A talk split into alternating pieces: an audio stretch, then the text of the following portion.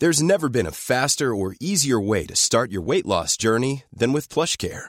PlushCare accepts most insurance plans and gives you online access to board-certified physicians who can prescribe FDA-approved weight loss medications like Wigovi and Zepbound for those who qualify. Take charge of your health and speak with a board-certified physician about a weight loss plan that's right for you. Get started today at plushcare.com slash weight loss. That's plushcare.com slash weight loss. plushcare.com slash weight loss. Ever catch yourself eating the same flavorless dinner three days in a row? Dreaming of something better? Well, HelloFresh is your guilt-free dream come true, baby. It's me, Kiki Palmer. Let's wake up those taste buds with hot, juicy pecan-crusted chicken or garlic butter shrimp scampi. Mm. Hello Fresh. Stop dreaming of all the delicious possibilities and dig in at HelloFresh.com. Let's get this dinner party started.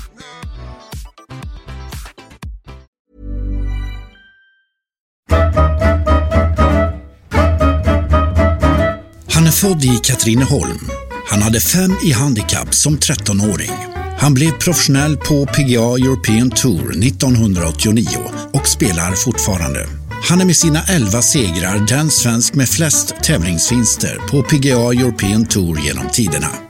I januari 2009 utsågs han till Årets manliga idrottare i Sverige och i januari 2010 utsågs han tillsammans med Henrik Stensson till Årets lag för sin vinst i World Cup i Kina året innan.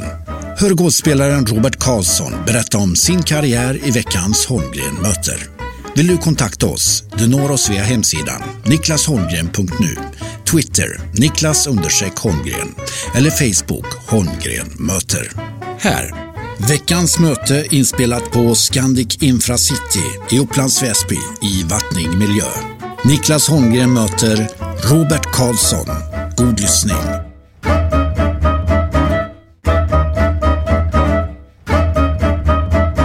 Jan Robert Karlsson, född den 3 september 1969 i Katrineholm i Södermanland. Hallå, Robert. Ja, hej. Robban säger de, va? ja, ibland. För, Ja. ja. så är det. Katrineholm eh, och golf och bandy Och lite fotboll. och lite fotboll. Mm. Ja. Eh, hur, hur lever golflivet för dig idag? Ehm, jag spelar fortfarande på, på Europatouren. Mm. Jag vann ju penninglistan 2008, så då fick jag 10 års ex- exemption, eller, eller så att säga, tillträde till touren. Men jag har varje år, i, eh, faktiskt i 20, vad det nu är, 28 år, jag knappt räknat så långt, eh, klarat mina, mina spelrättigheter och sådär. Men sen 2011 har jag varit ganska besviken med spelet, men det är på väg tillbaka och jag har jobbat hårt nu, haft en längre tid. Eh, Den här våren har jag jobbat väldigt, väldigt hårt. Så eh, det, menar jag att jag ska spela riktigt bra den här sommaren. Jag ser fram emot det. Du är född 69.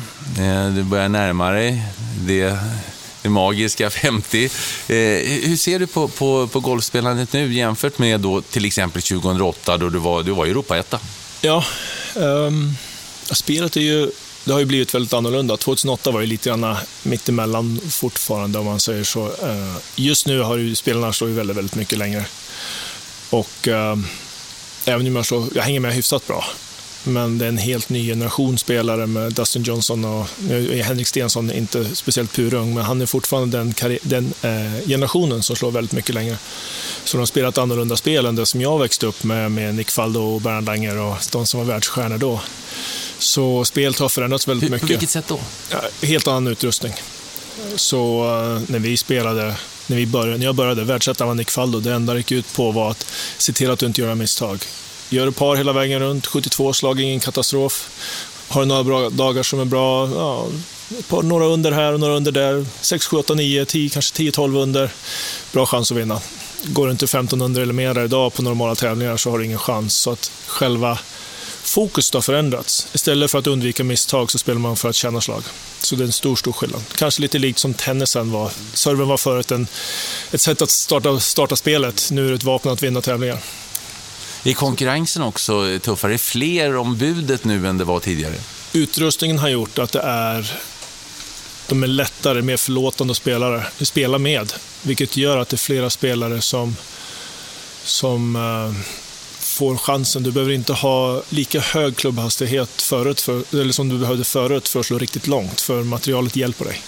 Och ehm, det, det är flera spelare som slår väldigt långt. Förut hade vi, när vi, jag växte upp, så var det Greg Norman som slog enormt långt. Men så var det många andra som fokuset blev bara på att undvika misstag. Nu måste du så långt, så ungdomarna som nu växer upp, de har, eh, jag vet ifrån golfgymnasiet så har de en del på utav spelet är hastighet. Vi pratar aldrig hastighet. Visst var det kul, det gjorde vi alltså alla som juniorer. Man skulle slå så hårt och så långt som möjligt. Men det var inte en grej. Då skulle man slå rakt, kontroll, kontrollera spinnen, bollarna spann mycket, mycket mera då. Så det var ett helt annat sätt att se på spelet. Så nu är det annorlunda. Eh, den biten är väldigt, väldigt annorlunda. Med den utrustningsutveckling som varit, hur skulle Robert Karlsson idag stå sig mot Robert Karlsson 2008? Ja, 2008 var det fortfarande på väg åt det här hållet. Mm. Ehm, men det var inte så många då som slog extremt långt som det är just nu. Kollar man på de uh, spelarna uppe i toppen på världsrankingen så finns det nästan ingen som slår kort. Och, men då hade vi fortfarande, det var början, eller man kan säga någonstans i, i uh, att det var fortfarande de spelarna som började spela som jag gjorde, mm. som var fortfarande bra 2008. Skulle du idag besegra dig själv 2008? Nej, det skulle jag inte göra. Det skulle inte göra? Nej, det skulle jag inte göra. Vad är det som har ändrats då? För uh, dig? Ja, 2008 spelade jag på toppen och var toppen på självförtroende. Och sen har jag fått lite smällar på vägen där jag inte har haft tuffa grejer gått igenom. Men, eh, det, eh, men jag är på väg tillbaka och, och närspelet är det som är stora grejen. Självförtroende och närspel. Mm. Eh, jag pratade med Göran Zachrisson innan jag skulle träffa dig och han sa Robban, sa han. Det är en av våra verkliga kämpar, sa han. Okej, okay. ja det, var, det är väl sant. Ja. Om man tittar på Eh, längden utav spel på touren så är jag efter eh, Jiménez, de som varit med och hängt kvar längst. Och jag tar det som en komplimang att han säger ja. det. Och jag också... Det var det, det var en komplimang. Ja, ja det var ja. det. Det var det tonläget. Ja. Det var verkligen en komplimang. Ja. Ja. det är mitt 27 år på touren och jag har klarat, klarat mig kvar varje år. Och det är bara Jiménez som just nu spelar som har gjort det länge, så det är ju bra. Så sa han också att eh, du har gått igenom en hel del saker. Du hade svårt att se linjerna till exempel. Synen. Ja, 2009, så efter det här fantastiska året 2008, så, så började jag med, redan tidigt efter, på våren, så um, märkte jag att när jag slog i Dubai, när jag skulle gå förbi sådana här rep som vi har runt hålen, så slog jag, när jag slog ut utanför repen, som, som händer då och då, så skulle jag ta det och jag missade det helt. Jag tänkte det här var konstigt. Nästa gång jag gick över, så, när jag skulle ta repet i luften, så tog det på handleden. Så jag märkte att, att djupseendet var ganska dåligt. Och det här var i januari. Och fram till april, maj så fortsatte jag att spela, men det sista var kulminerade i på, när jag spelade i Wentworth i mitten på maj. Då tittade jag ner i sanden då såg det ut som det var myror där. Allting bara rörde sig. Och sen så veckan efter var det också i London och då märkte jag att det finns inget, jag hade inget djupseende kvar överhuvudtaget.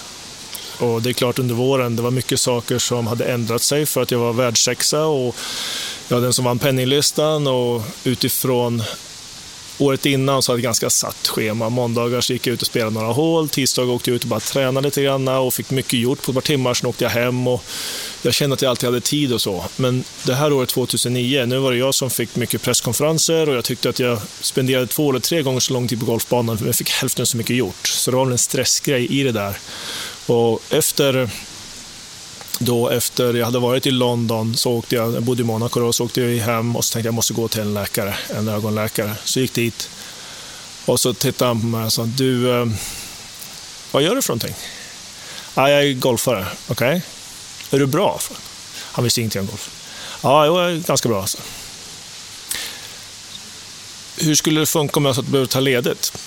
Det beror på hur lång tid det är. Utifrån beskriv, jag har inte rätt utrustningar för att kunna ge en, en perfekt diagnos, men jag har sett det här tillräckligt många gånger, så fyra månader. Och jag tänkte med en gång, bara, wow, det här var inte så himla roligt. För det här var första juni.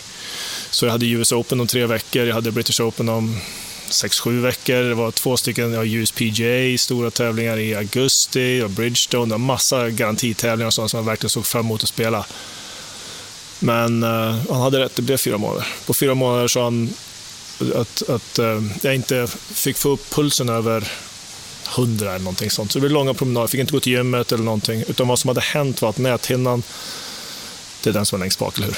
Ja, jag, ja, jag tror ja, ja, den, den som är längst bak har släppt. Det blir som en vattenblåsa på näthinnan och eh, den var mitt över gula fläcken där alla nervända går ut. Så vad jag upplevde på mitt vänstra öga var att uh, ungefär som man direkt kommer upp med en ur en pool. Det var helt suddigt på vänster öga medan höger öga var klart. Så att helt eh, djupseende, om jag tittar på på till exempel bergen i Monaco så kunde jag inte säga vilken som var närmare och vilken som var längst bort. Jag kunde räkna ut det, men jag kunde inte säga vart det var. Och tittade jag på flaggstänger och sånt så såg de krokiga ut och allt sånt. Så det var, det var i fyra månader var det, var det riktigt, riktigt jobbigt. Så det gick inte att spela helt enkelt. Jag spelade under, under fyra månader så spelade jag 18 hål. Det var pro på, på Scandinavian Masters som jag var nere och gjorde för en sponsor. Annars så spelade jag ingenting. Vilade du? Alltså, var det vila som gällde eller gjorde du en operation? Nej, man kan inte göra operation. Nej. Det går inte. Man kan få en kortisonspruta rakt in i ögat, men han sa att bara så du vet det, så jag kommer inte göra det. Jag kommer inte rekommendera det, jag kommer inte göra det för att det är alldeles för stor infektionsrisk. Så vila det som, det som är var, så det var, alltså, det var stress som framkallade ja, det här? Det är ganska vanligt. Om ni kommer ihåg, kommer ihåg fotbollsspelaren Edgar Davids, spelade ja, med orangea oh glasögon. Oh ja. det samma sak. Ja. Det var samma grej. Det är ganska många som har haft det. Per-Ulrik Johansson, golfaren, också, har också haft det. Det är mera vanligt än man tror. Och grejen är väl det att det har varit väldigt tydligt för mig, för dels vart det satt. Dels var det väldigt stor och så satt den rakt över mm. nervändarna, så att det påverkade synen väldigt, väldigt mycket. Så um, ja, det gick inte att spela, det var helt omöjligt. Jag var tvungen, jag, sista tävlingen i London, så när bollen låg i det tjocka gräset i ruffen var jag tvungen att titta på bollen från sidan för att se hur högt upp i gräset den låg. För jag hade ingen aning om den låg på toppen eller botten. Sen så räknade jag ut att om, om, om bollen ligger så långt över marken så kan jag hålla så långt ner på greppet och sen när man bara slår den så borde jag träffa den. Och så var det.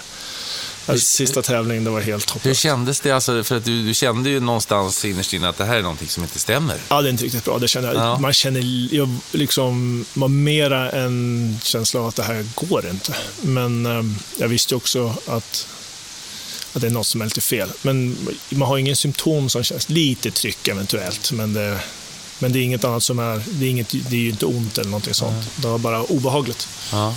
Ja, blev du rädd? Tänkte du, vad, hur ska det här gå? Blir det, ska jag tappa synen? Eller hur, hur, Nej, inte så mycket det. Nej. Det, för det sa läkaren direkt. Det är inget farligt. Du kommer, du, du kan, du kommer, du kommer inte att skada synen, men han sa att om du vill fortsätta spela kan ge dig en lins på ett öga, vilket gör att du kan se bättre och du kan fortsätta att spela, men då kommer det ta längre tid än det helar och, och blir det inte helt friskt så fort som möjligt, då kan du få nedsättningar. Så jag sa att det är bara att sluta, det är för nu.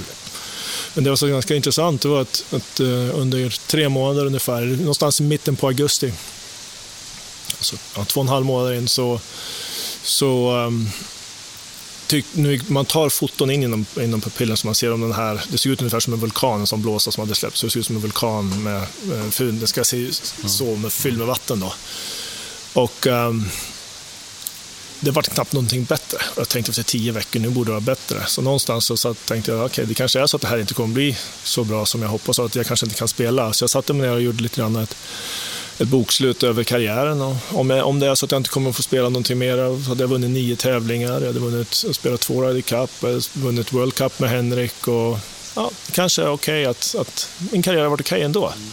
Och någonstans när jag, när jag, blev, eh, när jag landade lite grann i att, att jag är okej okay, även om jag inte får spela någon mer golf. Så var det kanske så att kroppen slappnade av mer och, och rätt vad det var så gick det ner mycket snabbare. Aha. Så det var nog en inre stress som var väldigt mycket större än vad jag trodde. Eh, ja, men du, har ju, du var inne på det, du har ju en enorm golfkarriär, lång som professionell bakom dig. 89 mm. blev du proffs. Ja. Och idag sitter vi 2017. Ja, snart 30-årsjubileum, ja. så min första Europatour-tävling. Ja. det känns konstigt.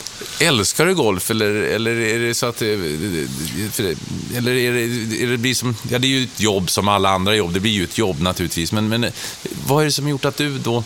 Du och Jiménez är de enda som är kvar från the good old days, om jag får uttrycka mig så det är inte ett jobb som de andra jobb. Det, kan jag säga. det får vi börja med. Nej, men, men alltså, det blir ju ett jobb. Du får betalt för din hobby så blir det ett jobb. Ja. Mm, visst. Mm. Jag, blir, jag, det, jag, ja. jag, får ju betalt för att utöva min hobby, ja. det är så det är. Och, eh,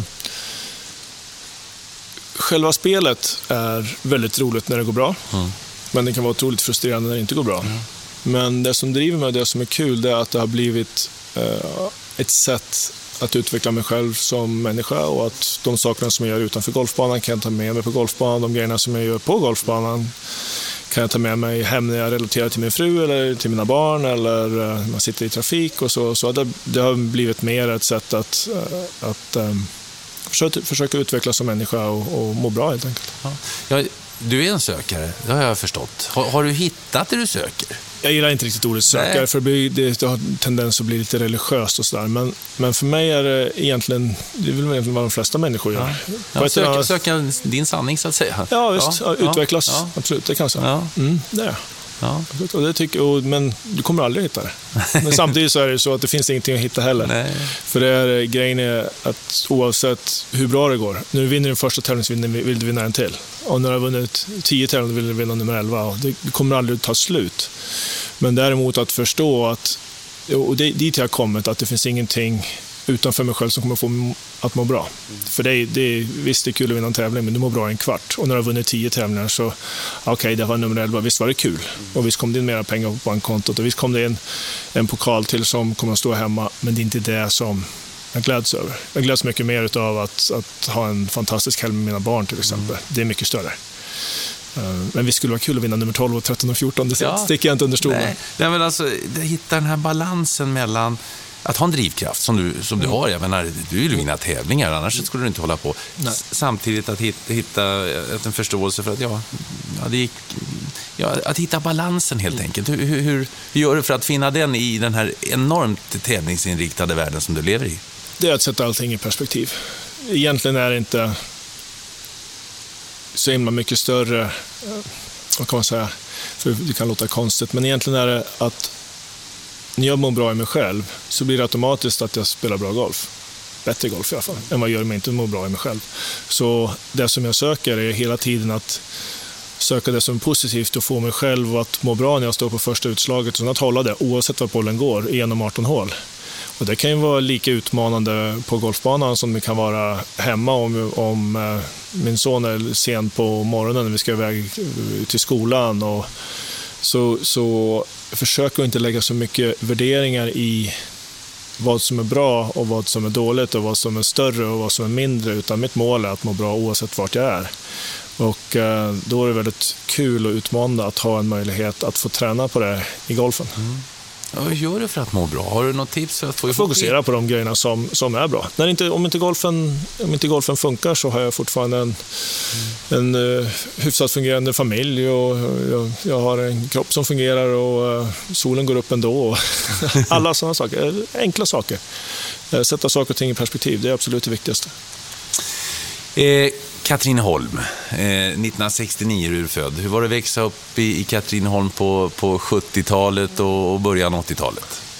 Ja, det var ju så att min pappa var bilmekaniker utanför Katrineholm, en liten by, så Katrineholm var en stor stad, mm. långt, långt borta. Det var tio minuter bort med bil, så det kändes som det var långt, långt borta. Och när jag var han var bilmekaniker som sagt och då när, han, när jag var sju, kanske sex, sju någonting, så hade han en liten olycka. Eh, han fick sån tektyl som han hade under bilarna på den tiden i ögat så att han eh, ville byta karriär och ja. ville ha lite andra värden i sitt liv. Så, och då passade det bra att golfbanan sökte ny banpersonal och det var bra att han var mekanikerintresserad för klipparna och så, så han tog ett jobb på golfbanan. Och sen så eh, något år senare så eh, gick den gamla greenkeepern i pension, så då blev han greenkeeper och när jag var åtta år så flyttade vi ut till golfbanan. Ja. Mm. Pappa Björn ska vi säga. Ja, pappa ja. Björn. Mm. Ja. Så jag växte upp på golfbanan mm. från jag var åtta år gammal. Och eh, det blev naturligt att spela golf. Som sagt, jag spelade lite fotboll, lite bandy och så under tiden när jag växte upp, men det var mest golf som var det som drog mest. Det fanns ju liksom där. Det gick ja, inte att komma undan. Dessutom kunde jag träna precis hur mycket jag ville. Du, du, du, fem i handikapp som 13-åring har jag läst mig till. Mm. Det var lite lättare handikappsystem då än vad det är nu. Ja, men ändå. Jo, det var bra. Du, du, det, det, ja. du, du är ju en talang, det, det kan ni till och med jag det gick, konstatera. Det gick lätt fort. Ja. ja det, gick, det, gick, det gick fort så gick det lätt fram ner till det handikappet. Men sen så blev man som 13-åring så uh, växer man lite. Ja. Och jag var inte så lång fram till dess, men under, mellan jag var 13 och jag var 15 så växte jag väl kanske 30 centimeter och då gick det inte bra längre. Så när jag var 15 år så bestämde jag att det här, jag är inget bra längre. Nej. Så äh, egentligen den stora grejen som hände i, i, eh, i min karriär, det var att jag, som vände alltihopa, var att jag skulle sluta spela golf. När jag var 16. Jag började på trädgårdsgymnasiet. Jag hade sommarjobb lite grann på golfbanan och tyckte det var kul på att vara lite, hjälpa till på golfbanan och få gå ute. Jag hade liksom, det drog ju med golfen ändå. Så när, för jag hade fortfarande fem i handikapp när jag var 15. Och då började det här som heter Teen Tour, mm. som, var en, som nu heter Skandia, tror jag, de här, alla de här tourerna. Så, men jag var inte tillräckligt bra för att anmäla mig när jag var 15. Så jag tänkte, äh, nu struntar jag i det här. Jag, jag eh, börjar skolan istället för att bli greenkeeper, för jag tycker det är kul. Mm. Det går i pappas fotspår. Ja, ja. ja. och um, sen blev det så att då sista tävlingen innan, innan anmälningstiden gick ut till den första Tintor-tävlingen så uh, sänkte jag mitt handikapp till fyra. Så det var första gången kanske på flera år som jag hade en riktigt bra tävling och spelade mot bra spelare, de bästa lokala. Och fick då fyra handikapp. Och um, kunde anmäla mig till första tävlingen. Och då som fyrahandikappare spelade jag särspel första veckan och vann pojk-SM vecka två. Och de undrade vad det här för någon fyrahandikappare ja, som precis ja. har... Liksom. Men det var igen mycket här, eh, mycket yttre press ja. som släppte när jag bestämde att jag ska inte spela golf. Jag, jag kör bara på lite. Ja, ja. Bara på. ja. Eh, du är lång. Jag är mm. lång, men du är längre än mig. Mm. Hur, hur, lång är du? 1,96. 1,96. Mm.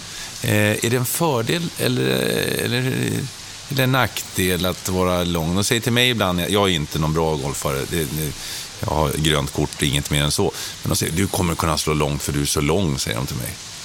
Det är blandat. Ja. Nick Faldo är väldigt lång, han slog aldrig något långt. Nej. Dustin Johnson är lång, han slår väldigt långt. Ja. Så det beror lite på hur, du använder, eh, hur man använder musklerna, det har nog mer med det att göra.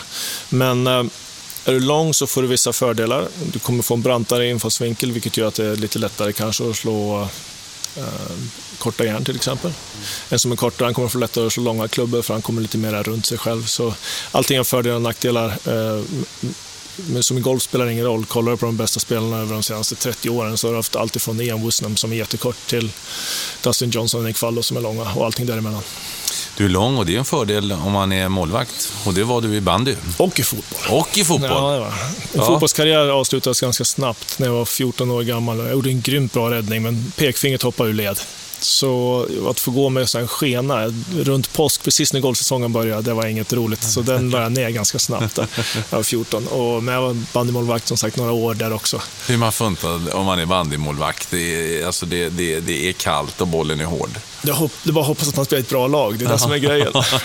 Hörnorna var inget roliga kan jag säga. Nej, hörnorna var värst. Jag tänkte, här står fyra, fem killar, det enda de vill det är liksom och, och så hårt som möjligt. Men jag, jag höll mig till den tanken och försökte stilla min, min rädsla med att uh, de försöker i alla fall göra mål. Ja, de försöker inte träffa dig. Nej, nej. målet är inte att träffa mig.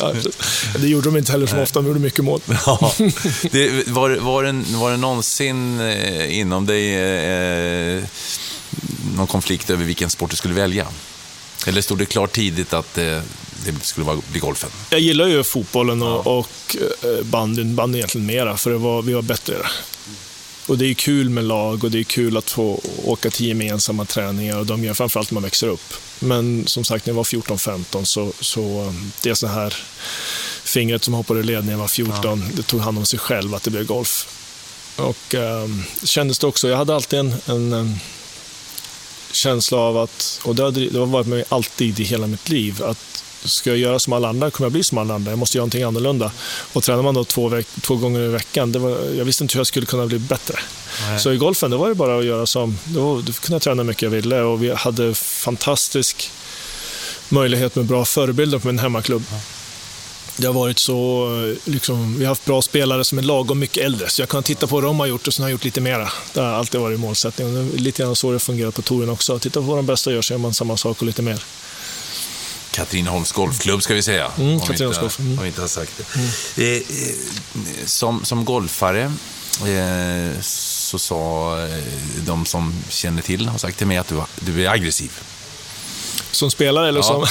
ja, som framförallt som... Nej, som, som spelare. Vi håller oss till golfen så länge. Ja. Um, det stämmer det? Jo, det du vill alltid gå absolut. lågt. Och, ja, absolut. Ja. Jo, och framförallt när när, eh, när jag spelar bra så brukar jag inte, jag brukar bara fortsätta. Mm. Jag brukar, som mantra när jag är ute på golfbanan, att ligga 3-4 under par efter 14 hål så kommer jag hellre in ett under par och har kört fullt ut. För annars så, om jag försöker bara bevaka med fyra hål kvar, så, så är det lätt att man tappar något. Men jag tappar heller mycket några gånger för att ibland skjuta riktigt, riktigt lågt. Och hela målsättningen är att jag ska spela på min potential. Och är jag fyra under nu och har fyra hål kvar, varför kan jag inte komma till fem eller sex eller sju under? Mm. Så det är alltid målsättningen att göra så absolut så bra jag kan i varje, varje sekund och varje stund. Så det är det som driver mig. Har det alltid varit så, ända sedan du var, sedan du var en liten grabb?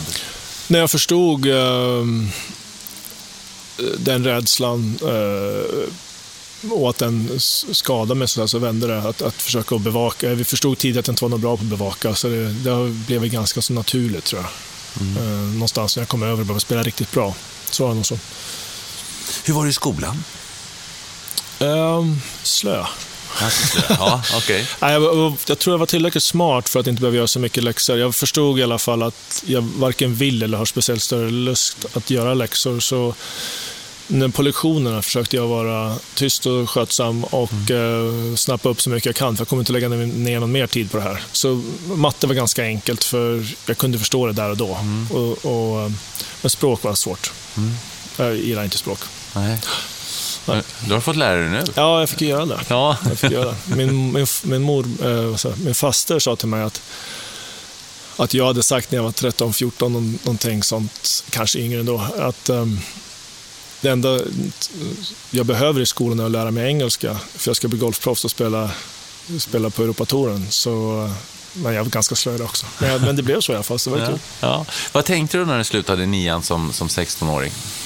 Och då var det, då hade jag, det var det året som jag gav upp ja. golfen, att jag inte är tillräckligt bra. Ja. Det var ganska tydligt tyckte jag. Jag hade spelat, det fanns den här Colgate Cup då, så man gick från klubbnivå till distrikt, till region. Och jag kom alltid till region men i region kom jag nästan alltid sist. Dels så var det väldigt nervös, jag tyckte det var för stort. Spelarna som var runt mig var mycket bättre. De hade större baggar, de hade mera handskar, de hade snyggare skor och, och så. Så jag kände mig alltid underlägsen den, um, den, uh, den energin liksom och den nivån. Så att, och det var duktiga spelare som jag stötte på också, både från uh, Joakim Häggman bland annat, från mm. Kalmar, som varit väldigt bra.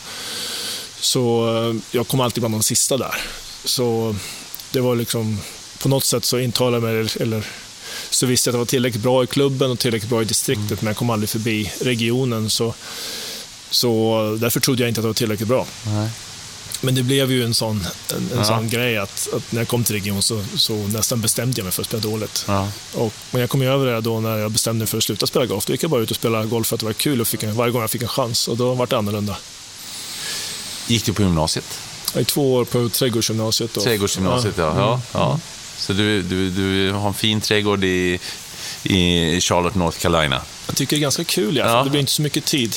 Där är det lite annorlunda grejer än vad vi har i trädgården än vad vi har här. Men jag tycker det är kul. När vi hade eh, hus i Sverige och så, visst tycker jag det är kul att hålla på lite grann. Men ja. det är ingenting som jag lägger så mycket tid på. Hur är gräsmattan? Är du noga med den? Ska det vara som en green eller vill du ha den lite vildvuxen, lite, lite galen? Eller hur? Inte vildvuxen. Lite vild, eller, inte vildvuxen. Inte vildvuxen. Nej. inte, du ska, du ska kunna gå ut och putta lite om du ska behöva. Det går inte i North Carolina för ett helt annat gräs. De har det säkert fem centimeter långt och så, för det är så varmt på sommaren. Du, eh, proffs 1989. Eh, och allt såg bra ut. Första segern kom 1995 också. Mm. Och golflivet eh, eh såg ut att, leka för, för, för eh, Robert Karlsson. Mm. Sen, sen rasade det 96. Egentligen så rasade det tre veckor efter att jag eh, vann min första tävling. Ja. Jag eh, kom trea i Marocko två veckor senare. Ja. Och eh, då, på den tiden så fanns det inga sådana hemsidor och så som jag har nu, alla går omkring med telefoner och så, utan då var det manuella tavlor som, som eh, togs fram och, och, varje, år, varje vecka så hade de en träskylt, en sån här A-format, sån här som man viker ut och den stod någonstans för putting in och på runt första tio och då hade jag kommit bra en tävling tidigare innan jag vann. Som vann jag kom tre i Marocko. Så vi kom till Italien, tror jag det var, veckan mm. efter eller någonting sånt, så stod mitt namn högst upp på den här listan. Mm. På penninglistan i Europa, 1995. Då tänkte jag att nu, nu är jag framme, nu är jag här, nu har jag visat dem hur bra jag är. Det skulle jag inte ha tänkt. Och nu när jag tänker tillbaka på det, ett sånt riktigt, riktigt misstag. Att eh, jag, jag började på att bevaka min plats. Och så fort som jag gick från etta till tvåa så tyckte jag att ah, nu var det inte bra. Nu var det dåligt och uh, började på bry mig väldigt mycket om vad andra spelare tycker och tänkte. Hur, hur uh, att jag bara gick bakåt och att jag inte spelade någonting bra. Och dessutom var det, hade jag ju ljugit till... Det var, inte full, det var inte hela sanningen att jag ledde. Jag var ju etta på listan. Mm. Men på 1995 så såg det ut så att de bästa spelarna i Europa, de spelade i USA. De spelade i Dubai och så spelade de en Johnny Walker-tävling som vi hade i Asien. Sen så var de alltid i, eh, och spelade hela våren, ungefär som det ser ut nu i, eh, i USA. Så de kom tillbaka till Europa i mitten på maj. Så Nick Faldo, Ian Woosnam och Sandy Lyle och Ballesteros och Lassabal, alla vad de hette. De hade spelat en tävling, de hade spelat sju. Dessutom vunnit en och kommit femma, en och kommit trea en. Det är klart det kommer vara för, före dem. Mm. Men jag fastnade väldigt mycket i yttre resultat och spelade sämre och sämre och sämre. Så från någon gång i maj 95 till juni 96 så uh, tror jag spelade in två checkar kanske. Missade varenda kval annars. Mm. Och det blir bara sämre och sämre och sämre. Och det slutade med att, att uh, jag kände att jag behövde ta, ta tag lite grann i, i mitt liv och titta på vad är det egentligen som, striver med, vad är det som driver mig och vad har jag för några inre liksom problem som jag, väl vad har hänt? Vad är det för någonting? För jag har ändå spelat bra. Jag hade dessutom innan 95 ett fantastiskt bra år 1992 när jag kom femma i British Open och eh, jag vann ingen tävling. Jag tror jag hade sex topp 10 kanske, så jag var 20 på penninglistan eller något sånt. Så jag hade visat för mig själv att jag var tillräckligt bra eh, för att eh, ja, för att, att det här var ett ganska naturligt steg, att jag borde vinna. Mm.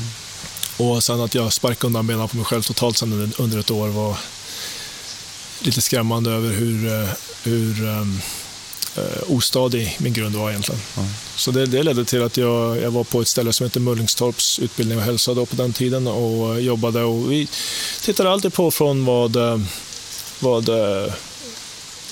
vad det var för några saker som drev mig från min familjesituation, barn, hur jag relaterar till människor runt omkring mig. Och det är absolut en av de viktigaste sakerna som jag gjort i min karriär. Det tog, tog fart. Alltså 97 vann jag och, och mycket, saker, mycket, mycket bra saker hände därifrån. Det är absolut en av de viktigaste grejerna jag gjort i mitt liv.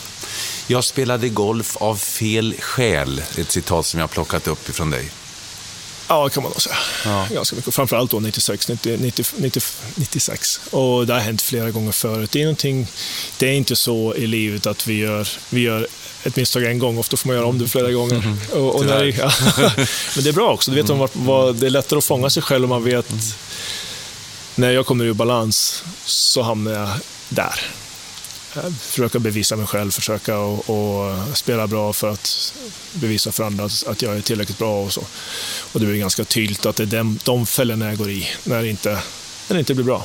Och när jag spelar bra så är jag trygg i mig själv och mår bra i mig själv och, och eh, då spelar det inte så stor roll hur det går på golfbanan, går på golfbanan eller i liv, eh, liksom, och då är jag tryggare mm. och då funkar det bättre. Du var hos Bengt eh, Stern på Mullingstorp utanför mm. Norrköping. Du jobbade med Bengt i, fyra år. Eh, vad gjorde ni? Eh, vad gjorde ni? Hur, hur, hur arbetade ni? Mm det är bättre att vi, det får de svara på bättre. Det är inte så bra att prata, det blir inte Nej. så bra. Liksom. Nej, men det är, det är personlighetsutveckling. Ja, precis, ja, personlighetsutveckling. Det, det, alltså, det, ja, precis. Det är personlighetsutveckling ja. och väldigt mycket utifrån, utan, ja. utanför golfbanan. Ja. Ja, precis. Det, är, det är personlighetsutveckling eh, och hur relaterar vi till varandra och olika situationer. Absolut, det är personlighetsutveckling, det är vad det handlar om. Eh, att lära sig att inte lyssna på negativa tankar och, och, och rädslor eh, Nej, misstänker jag att mycket handlar om. Ja, och att inte heller fastna allt för mycket i sånt som att nu går det bra. Mm. För det leder också till spänning. Att bara låta det som händer vara och fortsätta fokusera på vad mitt fokus är. På golfbanan är det ett slag och sen är det ett slag och sen är det ett slag och sen är det ett slag. Det nästa, är jag sju under eller sju över ska egentligen inte nästa slag. Det ska inte spela någon roll. Mm i alla fall minimera skillnaden mellan slagen. Det var det han om. Men hur, hur rent eh, konkret går du tillväga om, om det, för tankar kommer ju flyger, mm. för att inte lyssna på eh, negativa tankar eller, eller rädslor. Tänk om jag missar, tänk om jag missar, tänk om jag missar. Alltså hur gör du för, idag för att hantera Rent, när sådana tankar dyker upp? Jag försöker se tankar som ungefär som ett flygplan som kommer förbi en banner. Mm. Det kan stå mm. så efteråt, och så här, det kan stå Bauhaus på dem eller det kan stå mm. vad, vad som helst. Det står liksom, du inte, just nu, missa inte det här slaget till exempel. Och då försöker jag bara, jag behöver inte haka i den och plocka ner den och göra den till min, utan jag kan säga okej, okay, det var en tanke, låt den åka förbi. Så att jag inte försöker mata den. Mm. Det, det finns många olika tekniker, man kan se det som moln eller vad som helst. Men just att inte haka i tanken och inte göra den till min. För det, det är så mycket saker som händer på en golfbana eller på i vilket liv i livet är vanligt som helst. Eh, men inte att identifiera mig själv med tanken, utan låta tanken vara tanken. Mm. Och låta hjärnan vara någonting som hjälper mig att välja klubba och vad som hjälper mig att räkna ut hur långt jag har till flaggan och sen så efter det så får kroppen spela själv. Man brukar i idrottstermer säga att man inte går i vägen för sig själv och det är egentligen vad man gör om man tar ner de här tankarna och börjar på att tänka rädslor eller börjar på och tänket jag är jättebra också kan inte, det är också ibland störande. Utan bara låta det som är det är och jag gör mitt bästa och sen så får det vara bra med det. Mm. Men lite nervositet finns misstänker jag där ändå, även om... Eh, är det bra med en viss mått av nervositet tycker du? Försök ta bort ordet nervositet. Ja. Det är också en sån grej. Vad ska vi kalla det då? Eh, det är en känsla att kroppen är redo att gå ut och spela golf. Ja. Det är också en sån stor grej, för varje gång som jag gör, okay, oj nu är jag nervös, ja. nu känns det inte bra. Ja. Eh, och framförallt när jag spelade bra vecka efter vecka efter vecka som jag gjorde 2008. Då var det ofta så att jag vaknade på morgonen och att jag hade svårt att käka frukost och så. Och i början så var det, jag kommer ihåg min första tävling som jag vann, jag var så hungrig på slutet för att jag inte hade ätit någonting på morgonen, eller väldigt lite. Men efter ett tag då, när jag hade kommit över de värsta de, de grejerna, så ja, jag åt inte så mycket på, på banan, men, eller på frukosten, men vad jag gjorde istället var, så, oh, wow, coolt, nu är vi i ledarboll, nu är vi nära ledningen. Mm. Så jag valde att ändra, medvetet var medvetet ändra känslan av frukost betyder lika med nervositet, obehag, det här kommer inte, eventuellt inte gå bra och inte gå ner den vägen utav tankar utan istället, coolt, kroppen är eh, redo att få ut och spela. Jag får ta med mig lite mer extra grejer på banan, kanske ha med mig lite extra bars. Kroppen är redo, nu kör vi. Mm. Det är samma sak, men jag valde att tolka situationen annorlunda och det är så som man jobbar. Mm. Men det är inte, du höll på i fyra år med, med, med Bengt. Det, det, inte, det går inte över natt att ändra ett tankesätt. Det är ju att vara medveten om det hela tiden. Mm. Och det är ofta små saker. Små saker. Det, kan, och det pågår ju hela tiden i livet, sådana val. Det kan vara vad som helst. Gå på hotellfrukosten eller äggen är slut. Det kan vara vad som helst. Bli sur eller välja att käka något annat som är bra protein, som också kan vara bra för att spela. Mm. Eller när eh, min son är sen på morgonen, eller det är oftast dottern i och för sig. Mm. Men eh, att då inte var, haka i det, utan att okej, okay, är för sen, det finns två val. Ska jag säga till henne? Hur många gånger ska jag säga till henne? Men jag ska inte vara arg på henne, för om jag blir arg på henne, då förstör det hela min dag. Utan okej, okay, jag ger henne en chans, så okej, får hon vara hemma, får hon ta sitt ta sina konsekvenser eller ha en strategi som gör att saker utanför mig själv inte påverkar mig själv, eller påverkar mig själv minimalt i alla fall. Golf är ju en väldigt mental sport. Det, det vittnar ju många om. Det är, det, det är ju så mycket tid att tänka. Sopar du till den där bollen hamnar i skogen så får du ju gå och skämmas eller fundera över det är ju lättare med bordtennis eller någonting. Då kommer nästa boll, en kantboll emot och så är det nästa boll. Du, du, får, inte, du får inte tiden att reflektera så mycket. Det är ju så... Och, och börja dåligt en runda och ska du gå hela dagen. Det, det, finns, har du några bra tips till, till, till golfare? För det, det de säger till mig nu, jag har precis, tagit, eller jag precis men jag har grönt kort, så säger de att det, det är mentalt, det är mentalt. Det är mentalt. Och du har ju verkligen upplevt det här. Mm. Verkligen. Finns det, några, finns det några bra tips, tycker du, till den gemene golfaren? Eh, Värdera inte slagen. Gå ut och spela golf. Ja. Gå ut och spela golf. Och om man tänker på engelska, mm. så, så you play golf. Och play på engelska kan ju vara leka, men ja. vi säger spela. Ja. Så om man kan gå ut och leka golf. Jag spelar min absolut bästa golf, det är så jag upplever. Och leker man, det finns inget rätt och fel i, i leka, det finns inte plus och minus, det är inte bra och dåligt, utan leker, då leker man. Ja. Kan du gå ut och leka golf så kommer du få ut mycket, mycket mer utav, utav din uh, potential. För uh, oftast när vi spelar med amatörer, och spelar pro-am och så, så missar de en putt på första dagen. Jaha, det ska bli en sån dag idag? Ja. ja, Okej, okay, då har den förstört. Den har redan satt hela energin för dagen. Uh, det spelar ingen roll, det kan ändras så himla fort så länge, inte, så länge vi inte fortsätter att, att uh, stärka de sakerna som, som just nu är. För att uh, om jag håller mig centrerad i mig själv, mår bra i mig själv, uh, håller hoppet upp att det kanske ändrar sig om det inte spelar bra, om jag inte går bra eller så. så och framförallt inte åker igenom tankevurporna att okej, okay, idag går det dåligt och idag kommer det att bli en dålig dag eller så. Så uh, finns det större chans att ändras.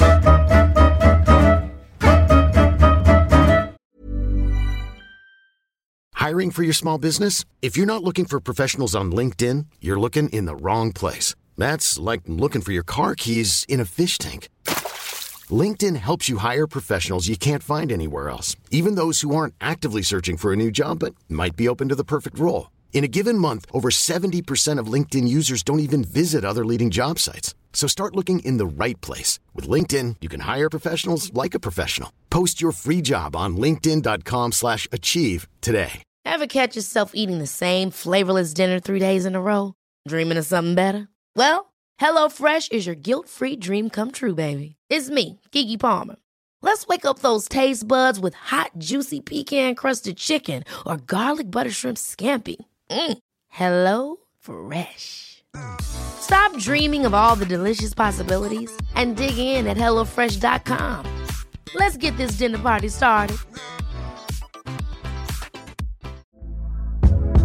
Hey there, it's Michelle Norris. I'm host of a podcast called Your Mama's Kitchen. When I travel, I'm usually looking for a way to find a taste of home when I'm not at home. And one of the things I love to do when I am at home is entertain. And Airbnb allows me to do that. When I was in California recently, I rented a house that had a great kitchen. And when we were sitting around the table, we're all thinking, we're in someone else's house. Someone could be in all of our homes as well. If you have a home, but you're not always at home, you have an Airbnb. Your home might be worth more than you think. Find out how much at airbnb.com/slash host.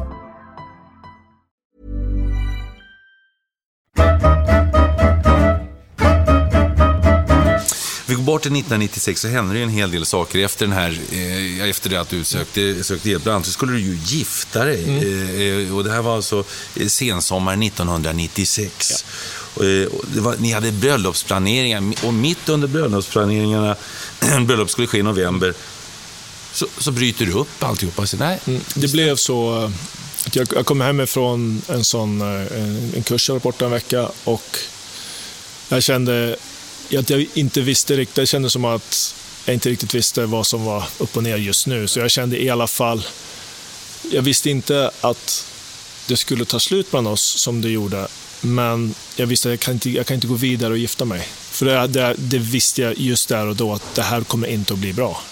Det kanske, vi kanske gifter oss senare, men just nu kan vi inte fortsätta med det här. Och det var kanske ja, det var nog åtta veckor kvar, nio veckor kvar till bröllopet. Och, och jag kan inte dra ut på det här länge, utan ändå så säger jag nu att vi stoppar det här just nu.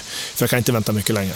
Ja, Du, satt, du kom hem så satt dina blivande svärföräldrar och dina föräldrar och skrev inbjudningskort till bröllop och du kom in och säger ingen idé ni håller på. Det var inte riktigt så riktigt, Nej, men, men, men ungefär. eh, du, du får berätta, du får rätta mig. Ja. Nej, jag var på väg hem och jag tänkte, och jag kände då efter att jag, eftersom att jag var i Norrköping så mina föräldrar bor i Katrineholm och min dåvarande flickvän och svärföräldrar och min dåvarande flickvän var i Göteborg. Så jag tänkte det är bäst, i alla fall just nu känns det som att det här, jag kan inte fortsätta, jag måste ta i alla fall en, en time-out, ta en liten paus. Så åkte jag hem till pappa och mamma som bodde vid golfbanan då i Katrineholm och jag kommer ner till huset och ser att mina svärföräldrars bil står utanför. Så jag åkte bara förbi och satte mig i skogen och tänkte, hur ska jag göra nu? Jag vill gärna berätta för mina föräldrar, men jag hade ingen aning hur jag skulle berätta för dem. Men jag tog, satt där och samlade lite mod och så tänkte att det är lika bra att jag tar dem alla fyra samtidigt. Så jag gick in där och min mamma kom i köket och kom in i köksingången. kom min mamma in i köket och sa till henne, det, det här är inte så bra. Jag till henne, okej jag ser på det vad det är för det. Nu går vi in till allihopa. Så gick vi in där allihopa, hon satte sig ner. Och så berättade jag för alla fyra samtidigt. Och det är en av de sakerna som jag har varit mest eh, stolt över mig själv att jag gjorde där och då. För jag vet hur lätt det hade varit att bara låta det gå. Liksom. Så jag sa att, att ni kan, jag vet inte vad som kommer att hända, men det kommer inte att bli något bröllop om tio veckor. Det är det enda jag vet. Och ring inte till min flickvän. Det vill jag ta med henne själv. Och så åkte ni till Göteborg. Så åkte jag till Göteborg och då när jag var borta så hade jag fyllt år. Så när jag kom hem så låg det en, en, ett fint brev och ett paket på köksbordet. Och jag hade liksom laddat upp allting. Jag var så laddad. Och sen kom jag in i köket och så ligger jag där. Och så är jag ute- jag på bio och kommer om ett par timmar. Och de två timmarna var de värsta i hela mitt liv. jag. Men jag berättade för henne i alla fall och sen, ja, sen blev det så att det tog slut. Men eh, hon har ett bra liv nu och jag, det, det, känns, det var väldigt bra det som blev. För jag vet att hade vi hållit, hållit ihop och gått, och gått igenom det här bröllopet så hade det inte slutat bra. Och, så det, jag är stolt över att det blev. Det, det är aldrig roligt när sådana saker händer men det var bra för oss bägge två i slutändan och det är det viktigaste. Mm. Jag har pratat med några som känner och säger att du, inte, du, du backar inte för rädslorna. Du, du går emot, du tar sådana här situationer. Har du alltid gjort det eller någonting har lärt dig under resans gång? Eller Nej, har de fel? Jag har lärt mig. Jag, har lärt mig. mig ja. jag vet att, att om det är saker inombords som jag känner som inte känns bra så är det bättre att ta det där och då, men det är inte alltid jag har gjort det. det är så är det absolut. Och det, är inte, det är inte roligt, men jag vet efteråt att det blir mycket, mycket bättre. Och oftast blir det bättre för båda partner. Mm. Det är svårt att säga i en sån situation som med henne att, att, att det är bättre för henne. Men om, det, om vi hade fortsatt så hade, tror jag inte att det hade blivit bra. Så jag håller fast vid den tron och i alla sådana situationer att även om det är tufft så är det bättre än att, det blir, att man drar ut på att det inte blir bra. Och, men just då så visste jag att det här kan inte gå just nu i alla fall. Och i sådana situationer brukar jag försöka ta det så, mm. så fort som möjligt. Och det har varit flera sådana situationer med spelare på banan och så. 26-27 år var det då. Jag läste också att du, du, du var på väg att sluta med golfen. Ja, det kändes mm. inget bra. Nej, jag hade, absolut. Jag hade ingen glädje av det och jag tyckte inte att jag var bra nog. Och jag visste också att jag aldrig skulle bli bra nog om jag fortsatte likadant som jag gjorde, så jag var tvungen att ta en ändring i min karriär. Jag kan ta, um, och det, här, det är sånt som kommer tillbaka ofta. Det har varit flera gånger i karriären som jag har känt att det här går inte. Jag kan ju berätta om 1997, och det var under tiden jag höll på med det här. Jag höll på att jobba med, med mig själv och så. Så 97 vann jag i München och min första tävling i Valencia när jag vann skulle vi spela veckan efter i Spanien också. Så vi, alla spelare var kvar, jag blev hissad och det var fantastiskt. att Vi hade segermiddag veckan efter, min flickvän flög ner och överraskade. Det var fantastiskt. Veckan efter, eller två år senare, vann jag igen efter att ha gått igenom den här tuffa perioden och trodde att det här skulle bli det bästa. Liksom. Spelade fantastiskt bra. Eh, Colin Montgomery var ett slag efter inför sista dagen. Uh, och det var en kille till, Carl Watts. Vi hade, jag hade 66 sista dagen, Carl Watts hade 65. Det slutade med att vi två fick särspel och um, efter fyra särspel så, så vann jag. Då skulle vi spela i Schweiz veckan efter. Så efter fyra särspelshål, presskonferens, kort, var med sponsorerna, så var alla spelare borta. Det var tomt på banan. Vi hade, fick ta en coachcar tillbaka till hotellet. Och det hotellet som var fullt med spelare och kul energi och mm, varit fantastiskt bra var nu sex stycken tyska affärsmän. Helt tomt. Mm. Och det var så trötta på kvällen, så efter den totala urladdningen, vad som slutade på kvällen, var att jag satt i mitt hotellrum tillsammans då med, med eh, min nya flickvän och med en silverpokal på rummet och den enda, enda kanalen som inte var på och på tyska var, var CNN. Så det var den totala motsatsen och jag tror nog aldrig jag känt mig så trött och tom och, och äh, att det känns meningslöst. Mm. Är det här jag spelar för? För att sitta ensam på ett hotellrum med CNN och en silverpokal på tvn. Helt slut, så det var den totala motsatsen. Sen efter det eh, så, så har jag förstått mycket mer. Det var ju ytterligare ett, igen, ett bevis på att jag hade fastnat i att det yttre ska göra mig glad. Mm. Första gången gjorde det mig glad, mm. för det var första gången. Ja. Andra gången så gjorde det inte alls det. Och sen efter det så, så blir det mer och mer, varje gång jag vinner så betyder det mindre, det blir en mindre fantastisk euforisk känsla.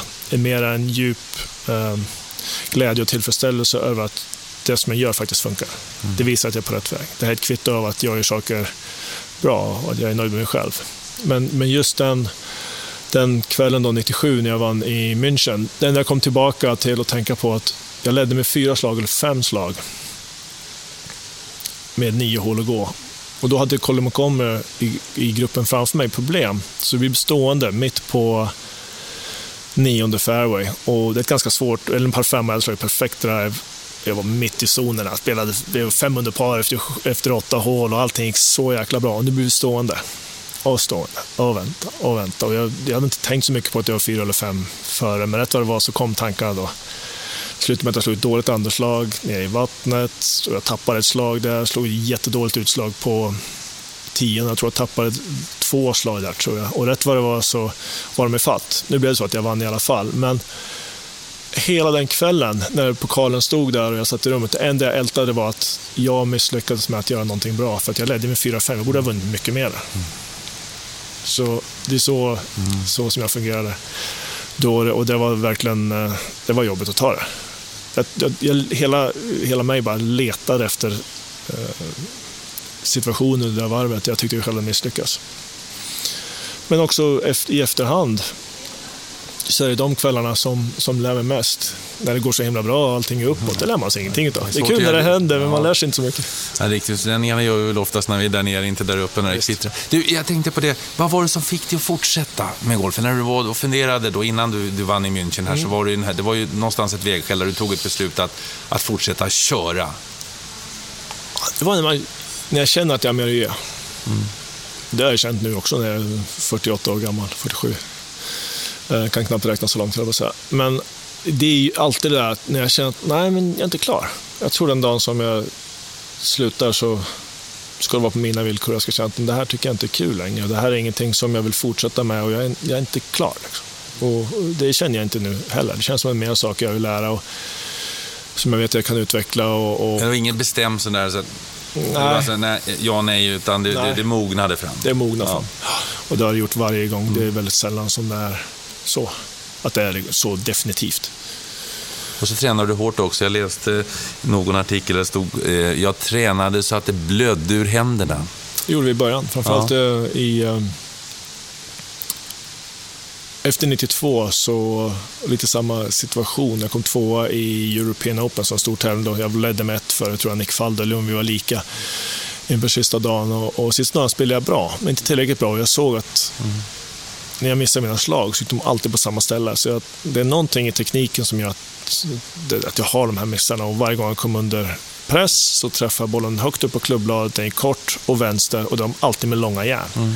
Så det var tydligt att när pressen var på så fixade jag inte det, min teknik var inte tillräckligt bra. Så det var ju så jag tolkade det.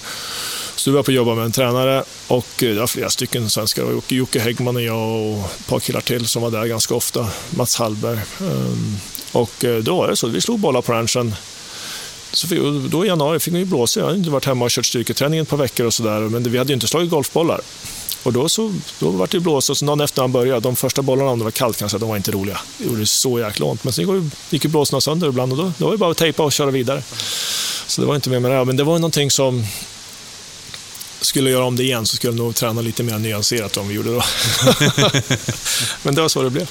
Eh, hur mycket nötande är det? Hur mycket nötande har det varit? Du brukar ju prata om Björn Borgs garageveck i tennis mm. och 10 000 timmar för att bli bra på någonting mm. och allt vad det nu är. Mm. Eh, de idrottsmän jag har talat med har ju talang naturligtvis, men de har också haft eh, ta, vi kan kalla det för talangen, att, att tåla träning. Tåla monotom träning, tåla, tåla hård träning. Absolut, det mm. tror jag är den största talangen. Mm. Envishet att, att mm. orka mm. hålla på.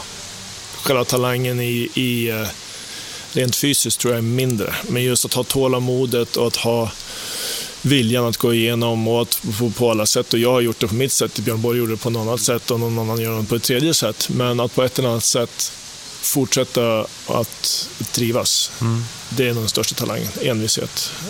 Veta hur mycket tid jag har ingen aning. Och då är vi där igen. Ja, vad, är det som, vad är det som driver dig då?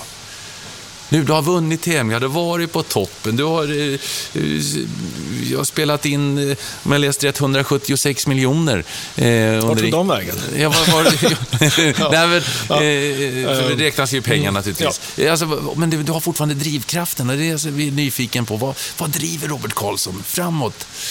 För jag vill spela bra igen. Ja. Mm känslan av att spela bra och komma med de bästa spelarna i världen och att, att uppleva den glädjen och den, den uh, närvaron. Ska du beskriva den känslan när du är där, för oss andra som aldrig kommer få vara där? Ungefär som... Ni som är föräldrar vet hur det kändes precis när första barnet fött. Ungefär så det finns liksom ingenting, det finns inte tid, och det finns inte rum, man står där i, i sjukhuset med ett nytt liv i famnen. Ungefär så. Så känns det att komma upp de sista hålen när, när det är riktigt tätt. Man tänker inte på någonting annat. Det är jag, mina egna känslor, mina egna tankar, den här lilla vita bollen och nästa slag. Ingenting annat. Totalt i nu, totalt där och då finns det ingenting annat som, som, som uh, betyder någonting. Och att komma närmare till den upplevelsen, oavsett vad det är för någonting, i vilken situation i livet är, det är, helt, det är det som jag strävar efter. Det är, det är det som är grejen. Apropå barn, eh, träffade en, en ny flickvän eh, senare, då 96, mm. eh, Ebba. Ja. ja. som är duktig på att dansa, eh, säger Granqvist till mig. Det har jag inget... Glad amatör, men hon, Ja. hon lägger ner mycket tid på det. ja, eh, ja, hur träffades ni? Eh, faktiskt på en sån eh, personlighetsutvecklingskurs träffas Ja. vi. Mm. Ja. Och, och har du, har, det, känns det bra att ha liksom någon att kunna diskutera eh, saker med på, på, på den nivån, så att säga? Jo, absolut. I, i, i det där. Ja. Absolut, visst är det det. Det är ju som de flesta relationer som fungerar väl så har man mycket saker gemensamt. Så, Absolut. Spelar hon golf? Nej, det är därför det fungerar kanske. kanske Lite grann, hon slår lite bollar då och då. Hon kan få iväg den. Men det, ah, inte vidare. Lika ofta som du dansar kanske? Nej, faktiskt. Jag, Är du dansade- dans? Nej, jag hade en liten period som jag tränade lite faktiskt. Jaha, vilken är din favoritdans då? Eh, samba. Samba? Ja. Ja.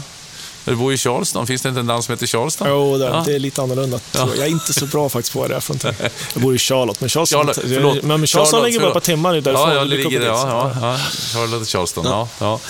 Eh, jo, eh, vad är hemma för dig förresten? Charlotte. Ja, det är Charlotte nu. Det, det är hemma. Det är hemma. Det är det enda vi har. Vi har för är ingenting kvar i ingen- Sverige. Inget till, du hade varit uppe i Lappland ett tag och, och, och, Ja, vi haft en och hade sommar. sommarställe där och så bodde du nere i Monaco. Ja. ja. Och Katrin, i. Katrineholm då, är inte det hemma? Det kommer ju alltid vara hemma när Ja. det är, för där jag växte upp. Ja. Men, eh, men hemma i Charlotte just nu. ja. Där. Eh, jo, sen måste vi ta... Eh, måste, vi måste ingenting. Eh, absolut inte. Men, men jag tänker på det här... Eh, frustration och ilska hör ju ihop med golf. Vi var inne på det lite tidigare.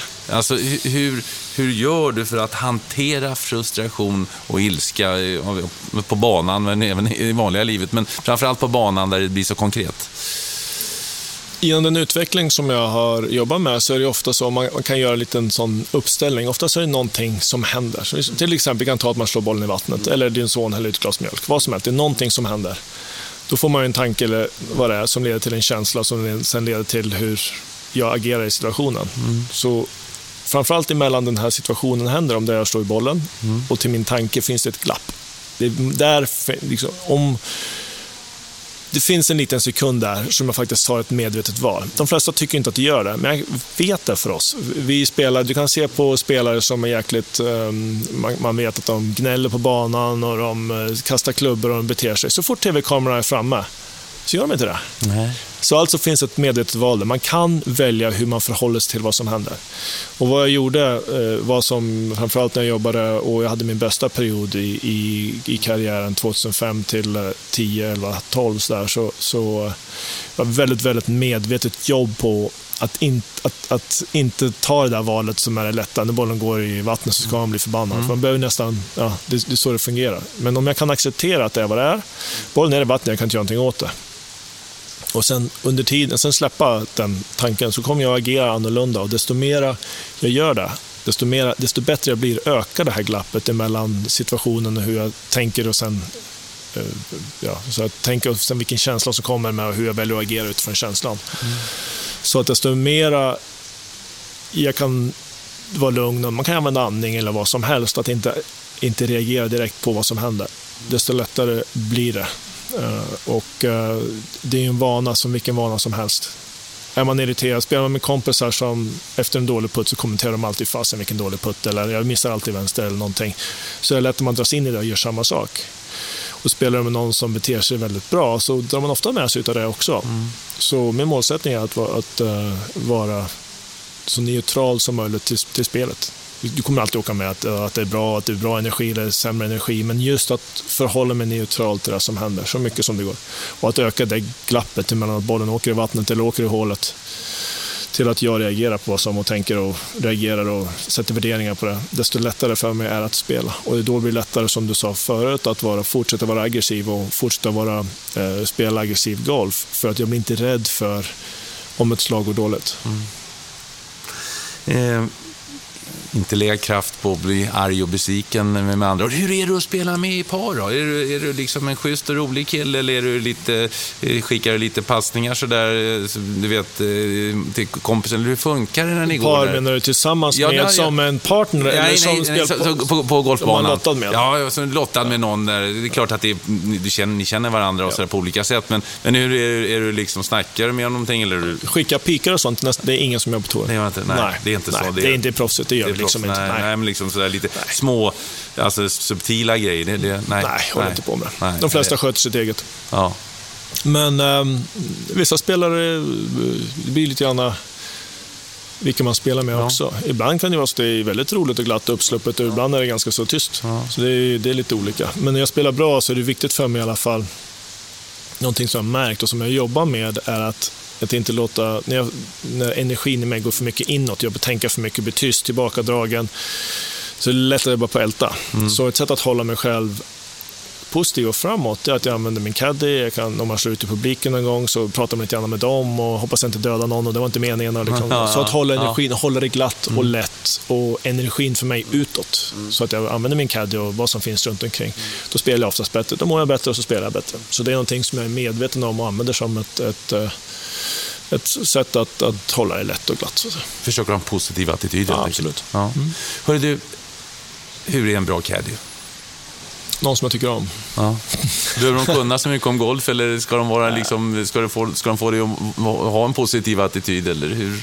Jo, det är viktigt. Person, personkemin är väldigt, väldigt viktigt. Också att eh, det är ju som en, eh, vilken relation som helst egentligen. Jag spenderar ju mer tid med min caddy än med min fru, så är det ju, under ett år. Så du måste ju ha någon som är, eh, det känns bra att vara med, som strävar efter samma sak och, och så.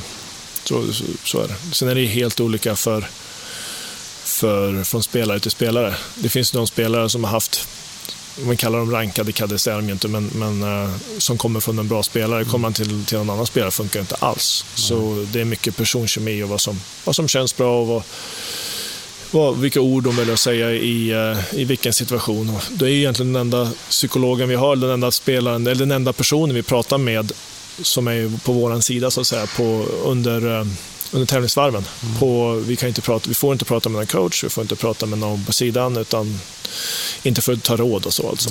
Och då blir ju råden dels vilka klubbor, dels hur ska vi förhålla oss, vad händer nu om han, om han, märker att jag är på väg in och surar till eller blir frustrerad eller så, så är det ju hans jobb att ta mig ut, assistera i alla fall.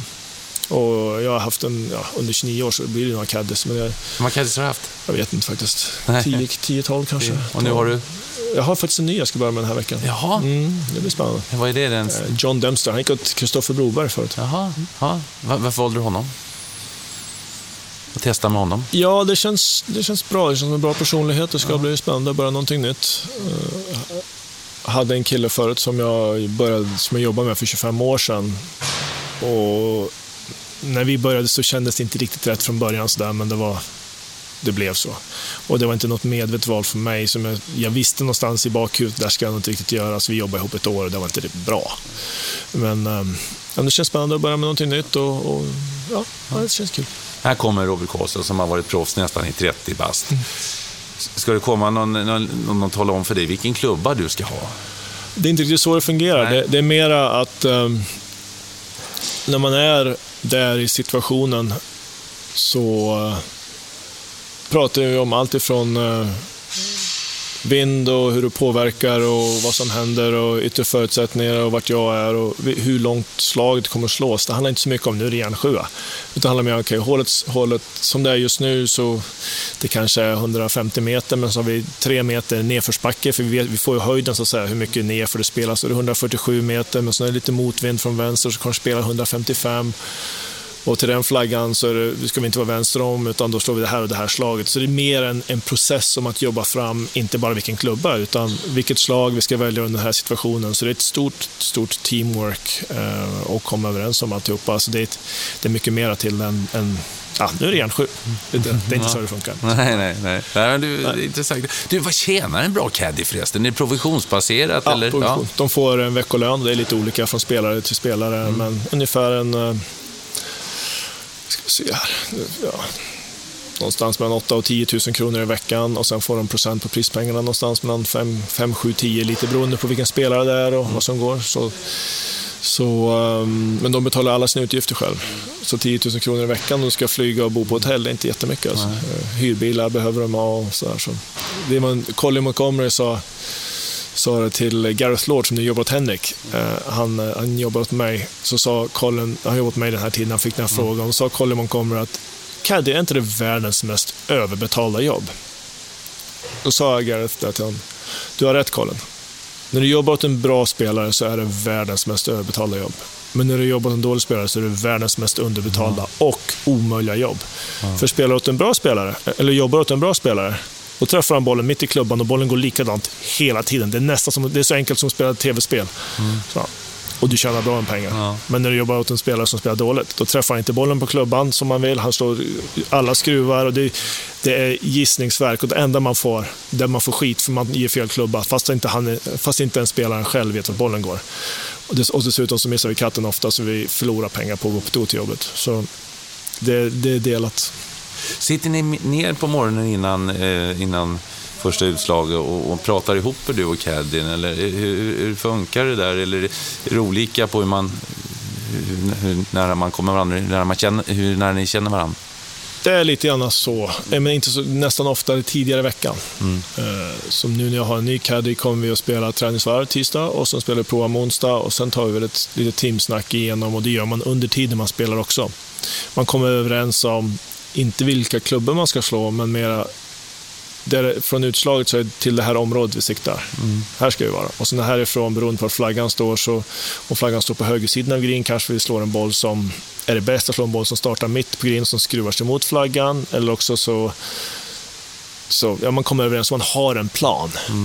Men sen så kan ju den skifta hela tiden beroende på vind, hur, hur, om de flyttar teammarkeringarna, för det är vilket de gör. Och, så, men man har en grundplan ungefär hur man ska ta sig runt banan. Sen måste det vara hela tiden, den ändras ju varje sekund höll på att säga, beroende på vind och, vind och yttre förutsättningar, och hur det känns och vart vi är, var vi ligger till och allting.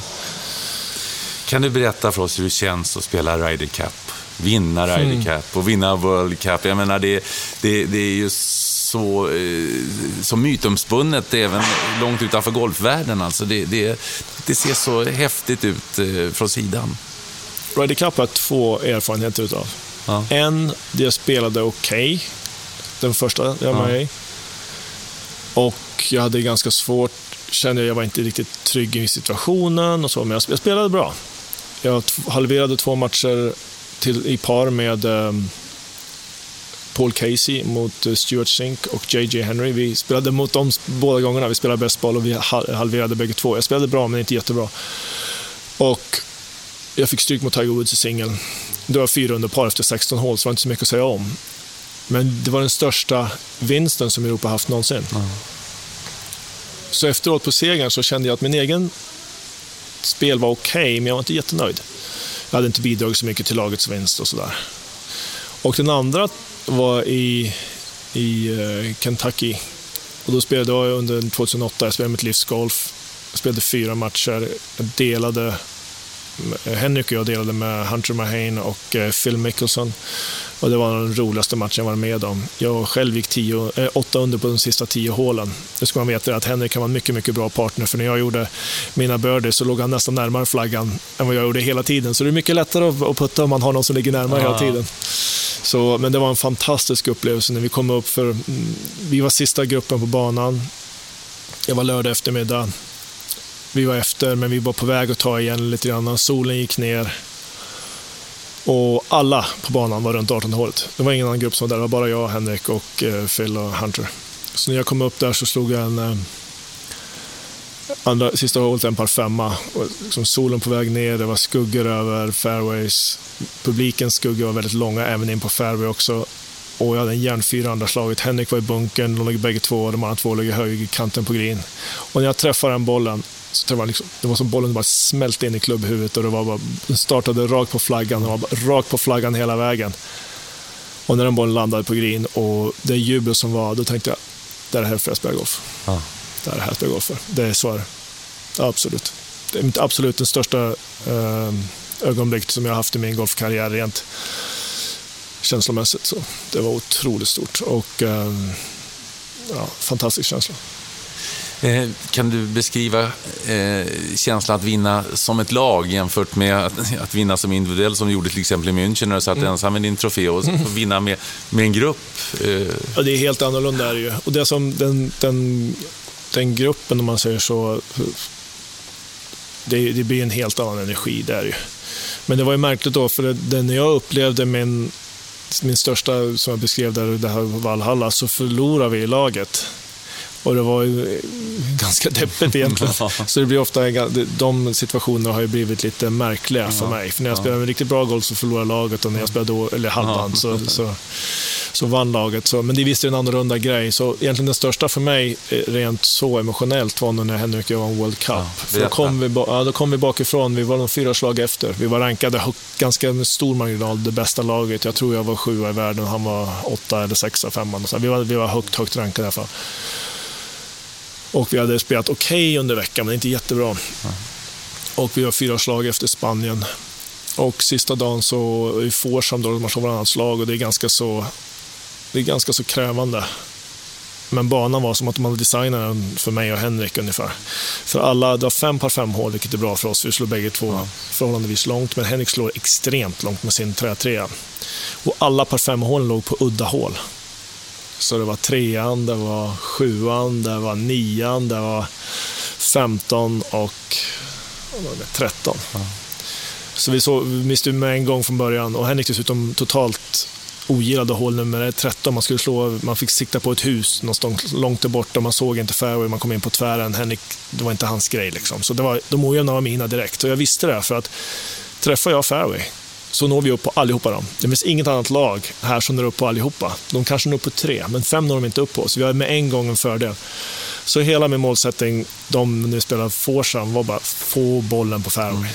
Få bollen på fairway. Och eh, jag gjorde det, jag slog bra drives den veckan. Och, eh, vi kom från fyra slag bakom till att vinna med fyra. Vi hade 63 sista dagen med, eh, på, i Forsam och gå nio under par i Forsam var väldigt, väldigt speciellt. Och jag kommer ihåg när vi satt i taxin på vägen därifrån. Från, eh, man åker taxi från Shenzhen där eh, Mission Hills ligger till Hongkong så är det två timmar ungefär. Och jag kommer bara ihåg, det var väldigt, väldigt tyst i taxin. Det var, det var Henriks caddy och så var det Gareth då, som gick åt mig då, men som nu gått Henrik. Och, eh, och så Jara och Henrik. Det var väldigt tyst, men det var bara en sån otroligt skön stämning av tillfredsställelse. Liksom. Det var bra. Mm. Det var det var jäkligt bra. Det kändes som att man hade någonting tillsammans. Jag kommer komma ihåg den känslan ja. väldigt, väldigt ja, så länge som jag lever. Det var väldigt speciellt. Alltså. Jag fråga hur ni firade sen när ni kom in till Hongkong? Ingenting. Ingenting. Nej, jag hoppade på planen och tog hem. Det var sent på säsongen. Jag tror det var sista tävlingen jag spelade. Nej, förresten Vi skulle åka till, vi flög från Hongkong till Sydafrika faktiskt. Ja. Nej, vi firade ingenting. När vi landade, det, det, man gör inte det. Nej. Så det, det var en ny tävling nästa vecka. Vi åkte till Sydafrika. Det var, well, eh, det var den här Nedbank. Och Henrik vann den, tror jag. Jag tror jag kom tvåa, så vi fortsatte likadant. Fortsatte, ni var i bra form båda ja, två? Ja, vi spelade ju bägge två bra. Mm. Men just att ni med ett lag så tänkte man nu, nu firar ni, nu, har ni, nu gör ni... Jag har inte tid med Nej, jag har inte tid. Nej, nej det var lite tråkigt nej. också på ett sätt. Ja. Men, ja. Jag tror inte ens att jag ett glas champagne. Caddisarna tog hand om det. ehm, Ja, du har ju, du har ju, jag har ju meritlistan här. Det, det, du har ju varit etta i Europa och du, du eh, eh ja, det är segrar i, i lagsegrar här eh, som vi har talat om. Eh, är det World Cupen ändå som, som, som sticker ut mest?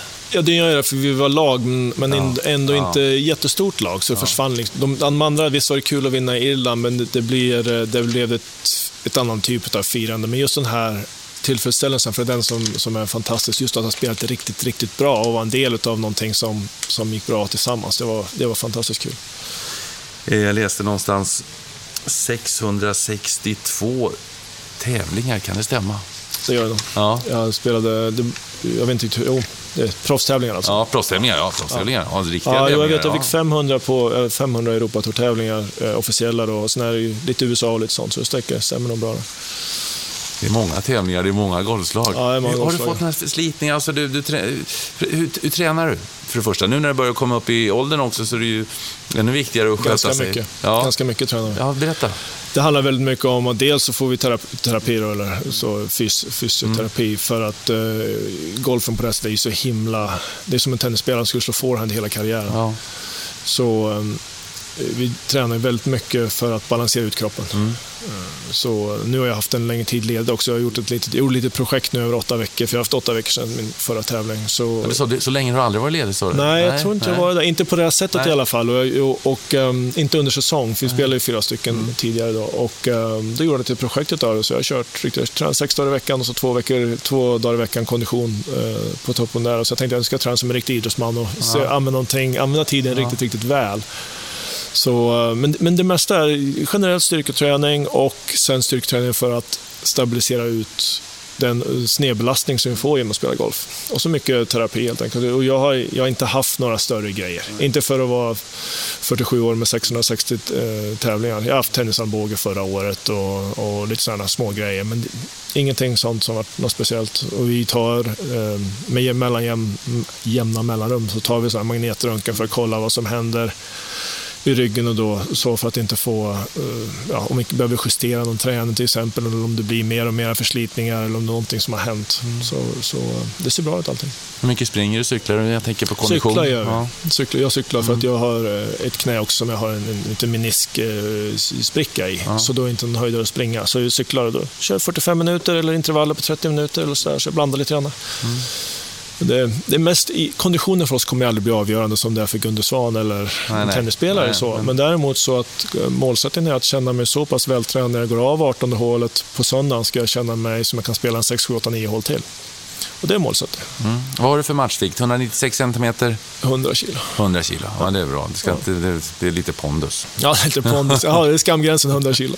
Jag vill helst inte väga mera, men jag märker också nu när jag har kört mycket styrketräning så går jag upp, så det är bara att hantera det. Jag kollar mera på eh, kroppsprocent eh, fett, liksom, för, det, för det är det som gör att det blir tungt att gå. Ja. Och jag märker att går jag upp väger över 100 kilo, men framförallt när man går upp det i kroppsfett, då märker jag efteråt att jag, jag är trött när jag går. Mm. Så jag kollar upp det. Jag, har, så, jag mäter som, jag, hur mycket kroppsfett så, där, så jag har hyfsat bra koll på det. Eh, jag tänkte på han, jag tappade namnet, han, han som var lite galen och rökte cigarr och tog någon... Eh, eh Jimenez? Eh, nej, eh, ja, eh, amerikanen som för, för några år sedan, ja, han, han, han festade till lite mycket emellanåt.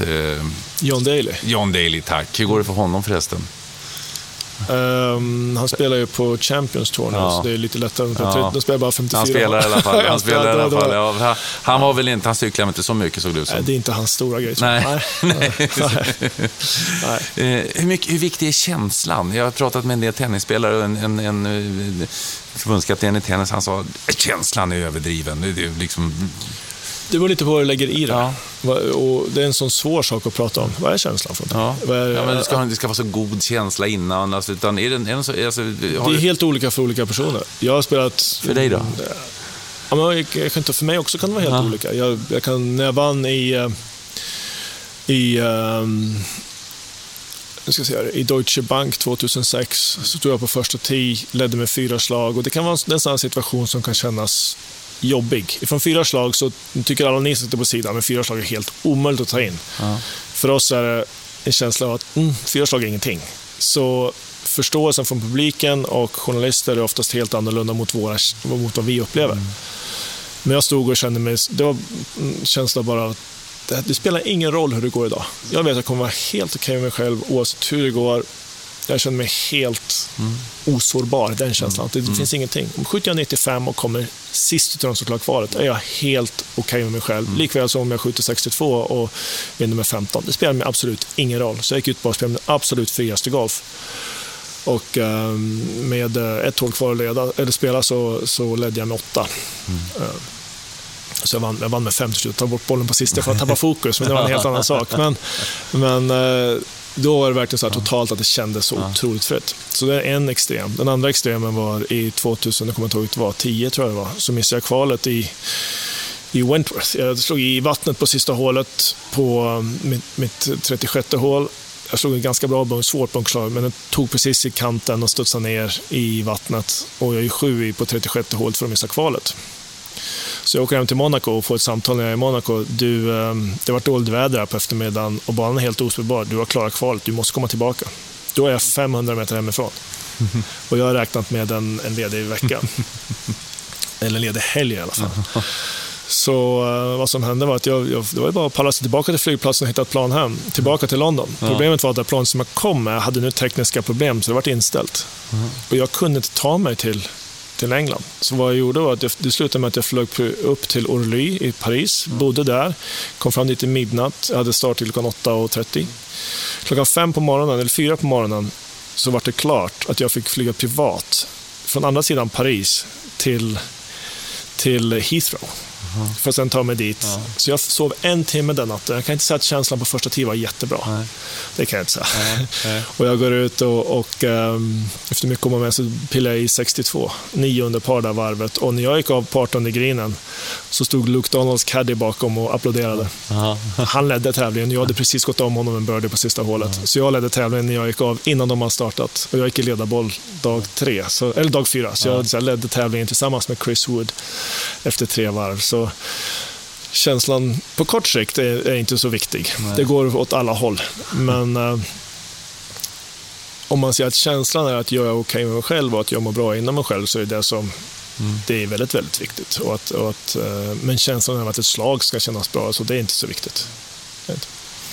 Vem, vem, vem, är den bästa du har gått i par med? Bästa golfaren du har gått i par med? Tiger Woods. Det, det finns ingen i närheten. Nej, ja. ingen i närheten.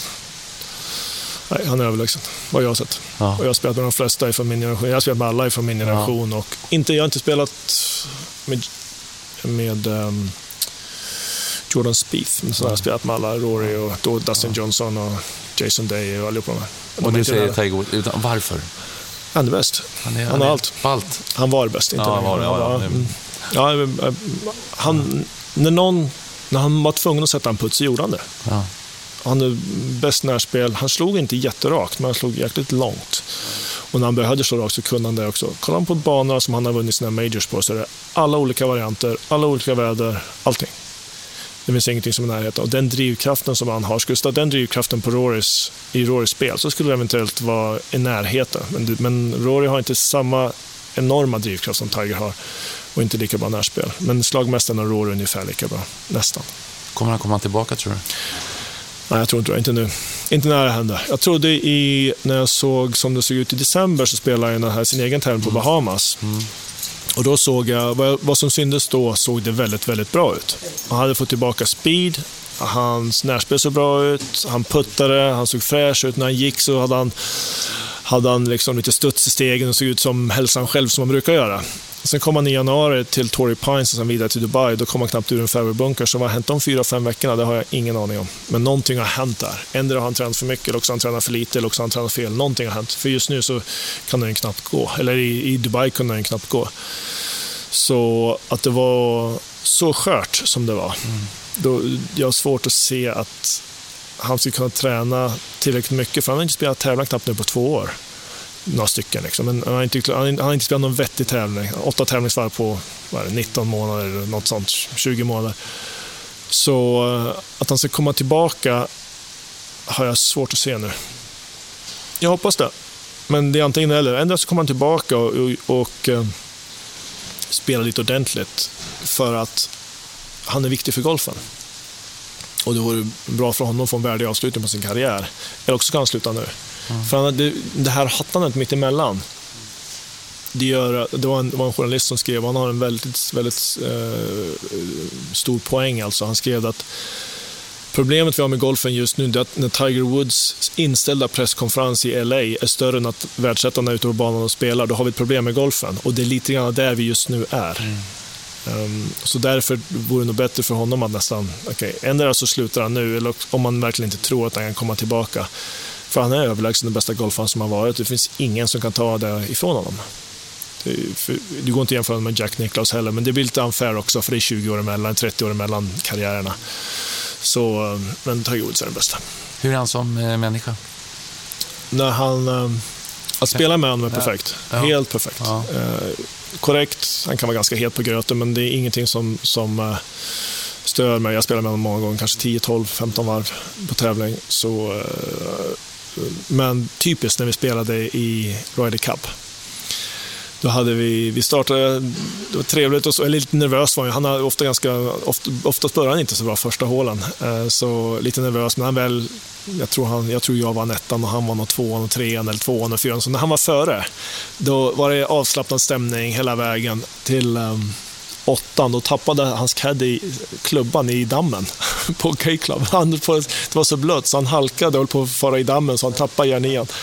Och jag märkte inte det, men jag märkte bara att det var lite tumult där. Och sen så sa min caddy bara så du vet, och sa han ingen järnia kvar. Jag bara, sluta. Men så pekade han i bagen, det finns ingen järnia. Det är sant, okej. Okay. Och nu jäklar, då får vi hoppas. Så räknade jag snabbt, okay, på, på, nio, på elvan kommer man behöva ha sin järnia mest troligt. Ja. Men då slog han upp den där nära och jag slog upp den nära på elvan också. Och, och då har det varit lättsam stämning hela vägen. Ja.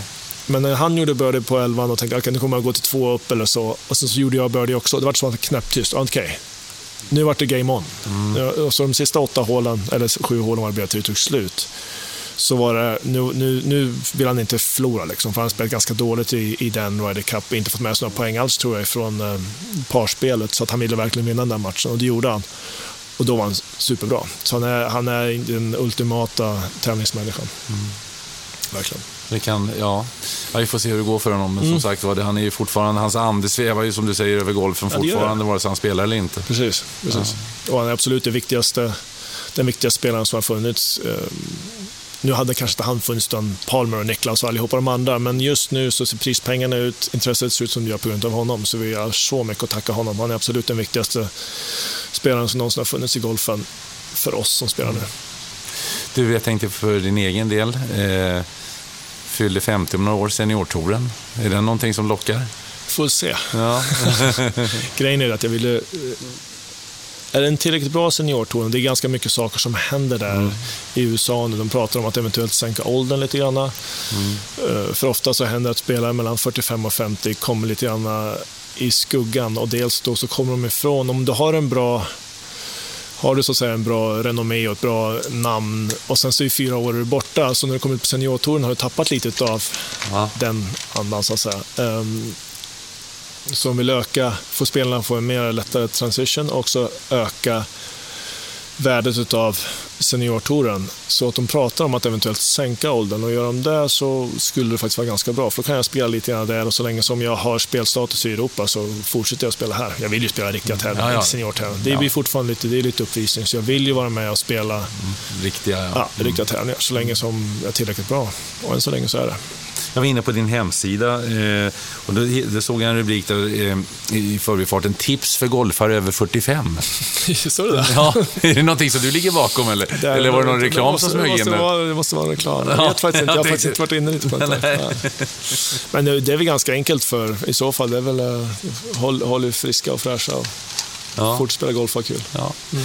Sen, sen eh, apropå det vi var inne på tidigare, så, så jag vet inte om du har eller har haft en levnadscoach. Det lät så vackert. Eh, Ann-Kristin Lundström. Ja, ja, vi jobbar inte längre. Vi gör inte det? Nej, men det är, som, det är en, en, titel som är mera... Eh, för att det handlar mera om personligt ledarskap egentligen. Och det är så länge jag har på med golfen. Det, det, det, spelar egentligen inte så stor roll om jag tillsammans med min familj hemma, om jag sitter i en, i en bilkö eller om jag är på golfbanan och mm. hanterar saker som händer omkring mig. Vad jag gör, vad vi alla måste göra hela tiden i livet, är att hantera saker som händer runt omkring oss. Mm. Det är vad det handlar om. Mm. Sen kan du översätta det till eh, vart du vill.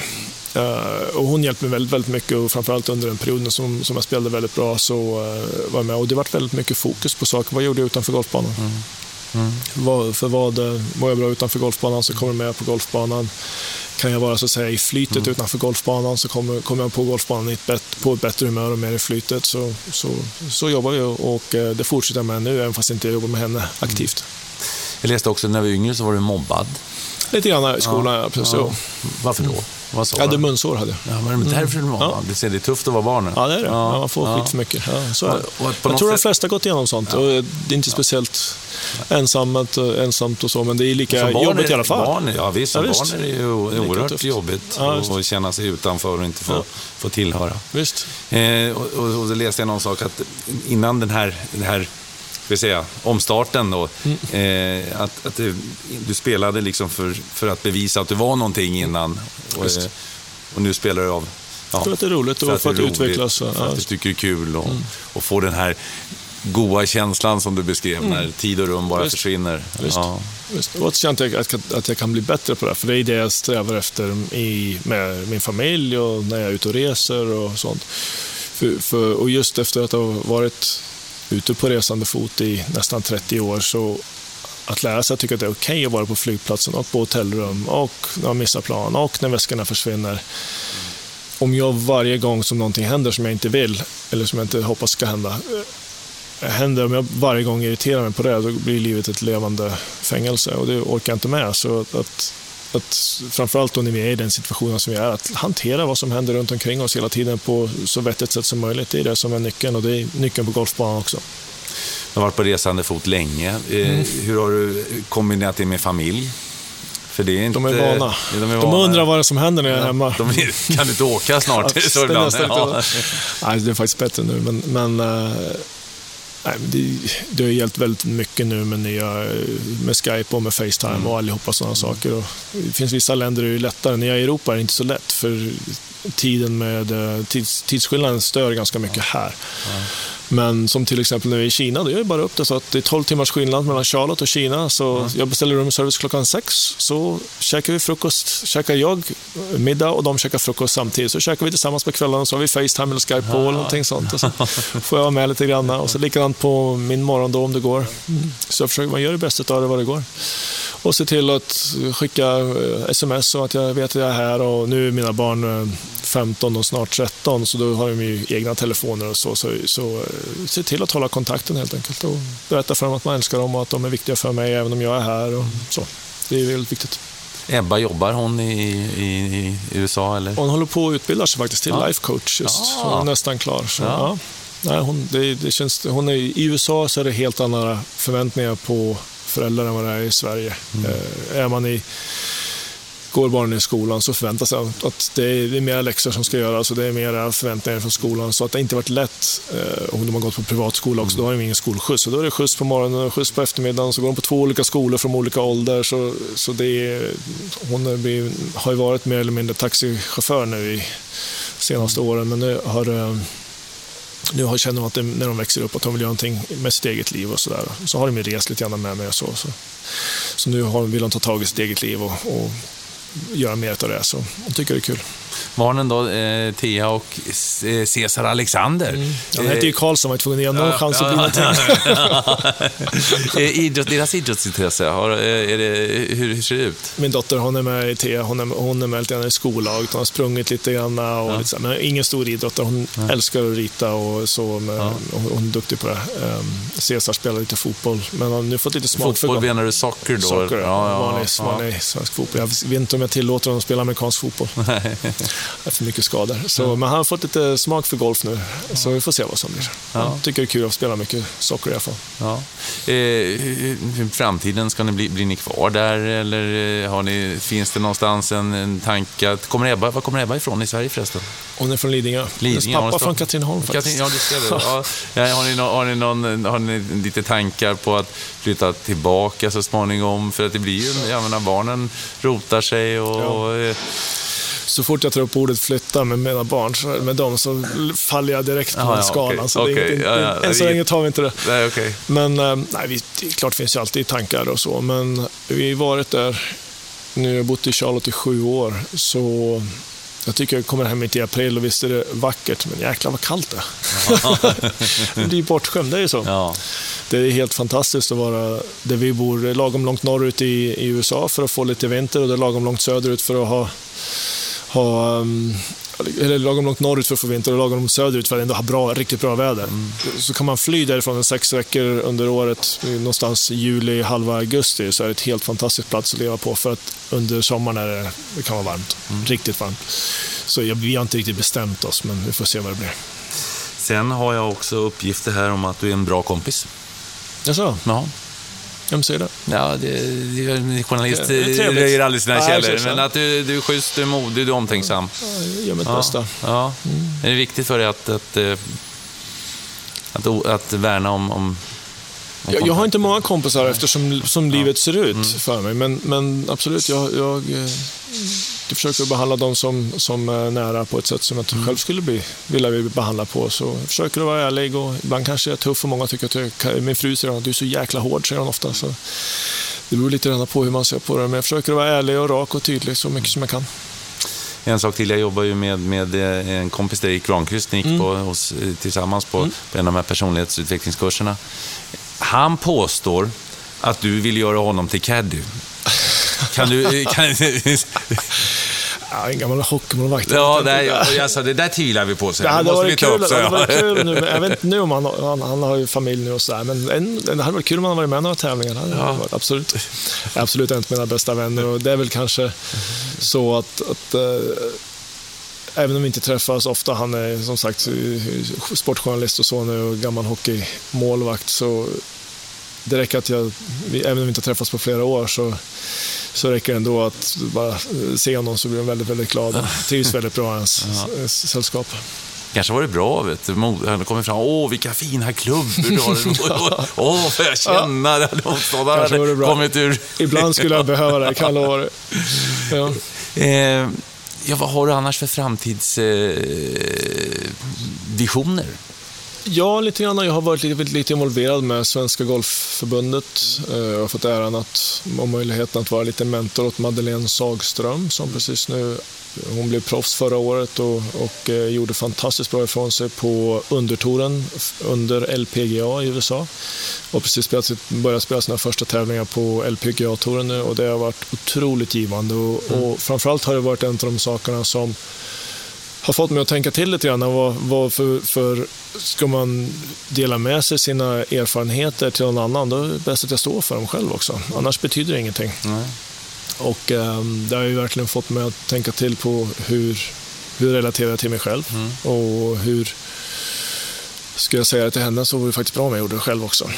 Så det har varit väldigt otroligt växande för mig och eh, väldigt, väldigt kul. Så, ehm, och jag har varit med lite grann på ett par av förbundets samlingar några gånger så där med både killar och tjejer. Så, så eh, det, det drar ju lite grann att göra det. Sen hur, det- hur, vilken form det kommer att ta och vad det blir, det vet jag inte riktigt. Men det, det har varit väldigt roligt och någonting som jag känner att jag växer och mår väldigt bra av. Visst är det intressant att när du ger så, så, så får du så mycket... Får mest du, tillbaka, får, du ja. får mer tillbaka nästan. Mm. än du ger. Och det, det är ju rätt intressant att, att kunna ge vidare. Ja, visst, ja, men så är det. ja, med mår absolut bäst ja, det. Absolut. Mm. Och med den, den här resan som du har gjort under så lång tid och, och de här guppen på vägen som har varit. Ja, visst. Och, och har man en karriär, eh, eller vem som helst som har haft en karriär på 30 år i något visst yrke, så det vore konstigt om man inte gått igenom det mesta av både det bästa och det sämsta. Eh, och som sagt, i de, de, de åren som har varit dåliga resultatmässigt har nog varit de som har betytt mest. De har inte varit de roligaste, men de har varit mest betydelsefulla när jag ser tillbaka på min karriär. Det är då jag har lärt mest, det är då jag har lärt mig vad jag inte vill göra och ta ett avstamp från det i alla fall. Och, eh, det är där man lär sig. Och sen så är det, visst är det kul att få lite grädde på moset när det går riktigt bra. Men, eh, men de åren är oftast inte så intressanta. Har du någon devis eller motto som du, som du lever efter, det, som du tänker på det första gör på morgonen innan du studsar upp för att göra en bra dag? Ja, alltså, håll, håll energin hög och fo- fokusera bara på det som är bra. Fokusera på det som gör att jag mår bra.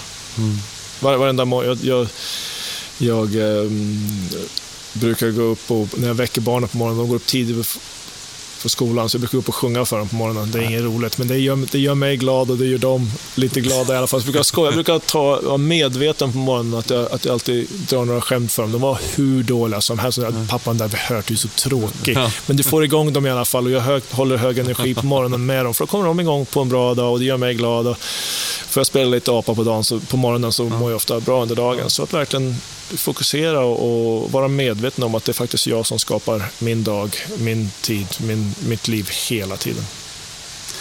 Eh, Robert, är det någonting som, som... Jag har ju skrivit upp lite stödord och här och där. Är det någon tråd som jag har missat att dra i, tycker du, som, som vi bör ta upp här?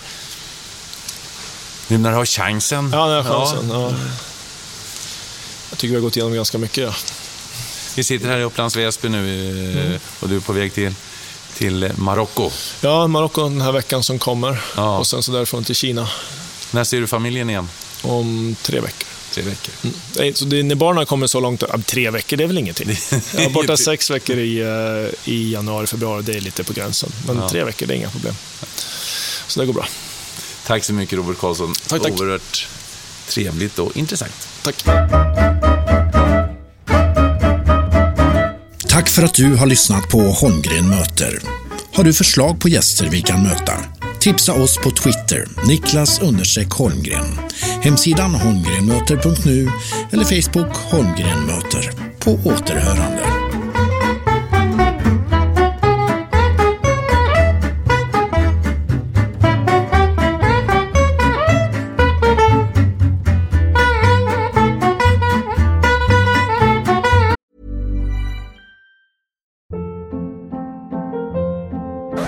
Hold up. What was that? Boring. No flavor. That was as bad as those leftovers you ate all week. Kiki Palmer here, and it's time to say hello to something fresh and guilt-free. Hello Fresh. Jazz up dinner with pecan-crusted chicken or garlic butter shrimp scampi. Now that's music to my mouth. Hello Fresh. Let's get this dinner party started. Discover all the delicious possibilities at hellofresh.com.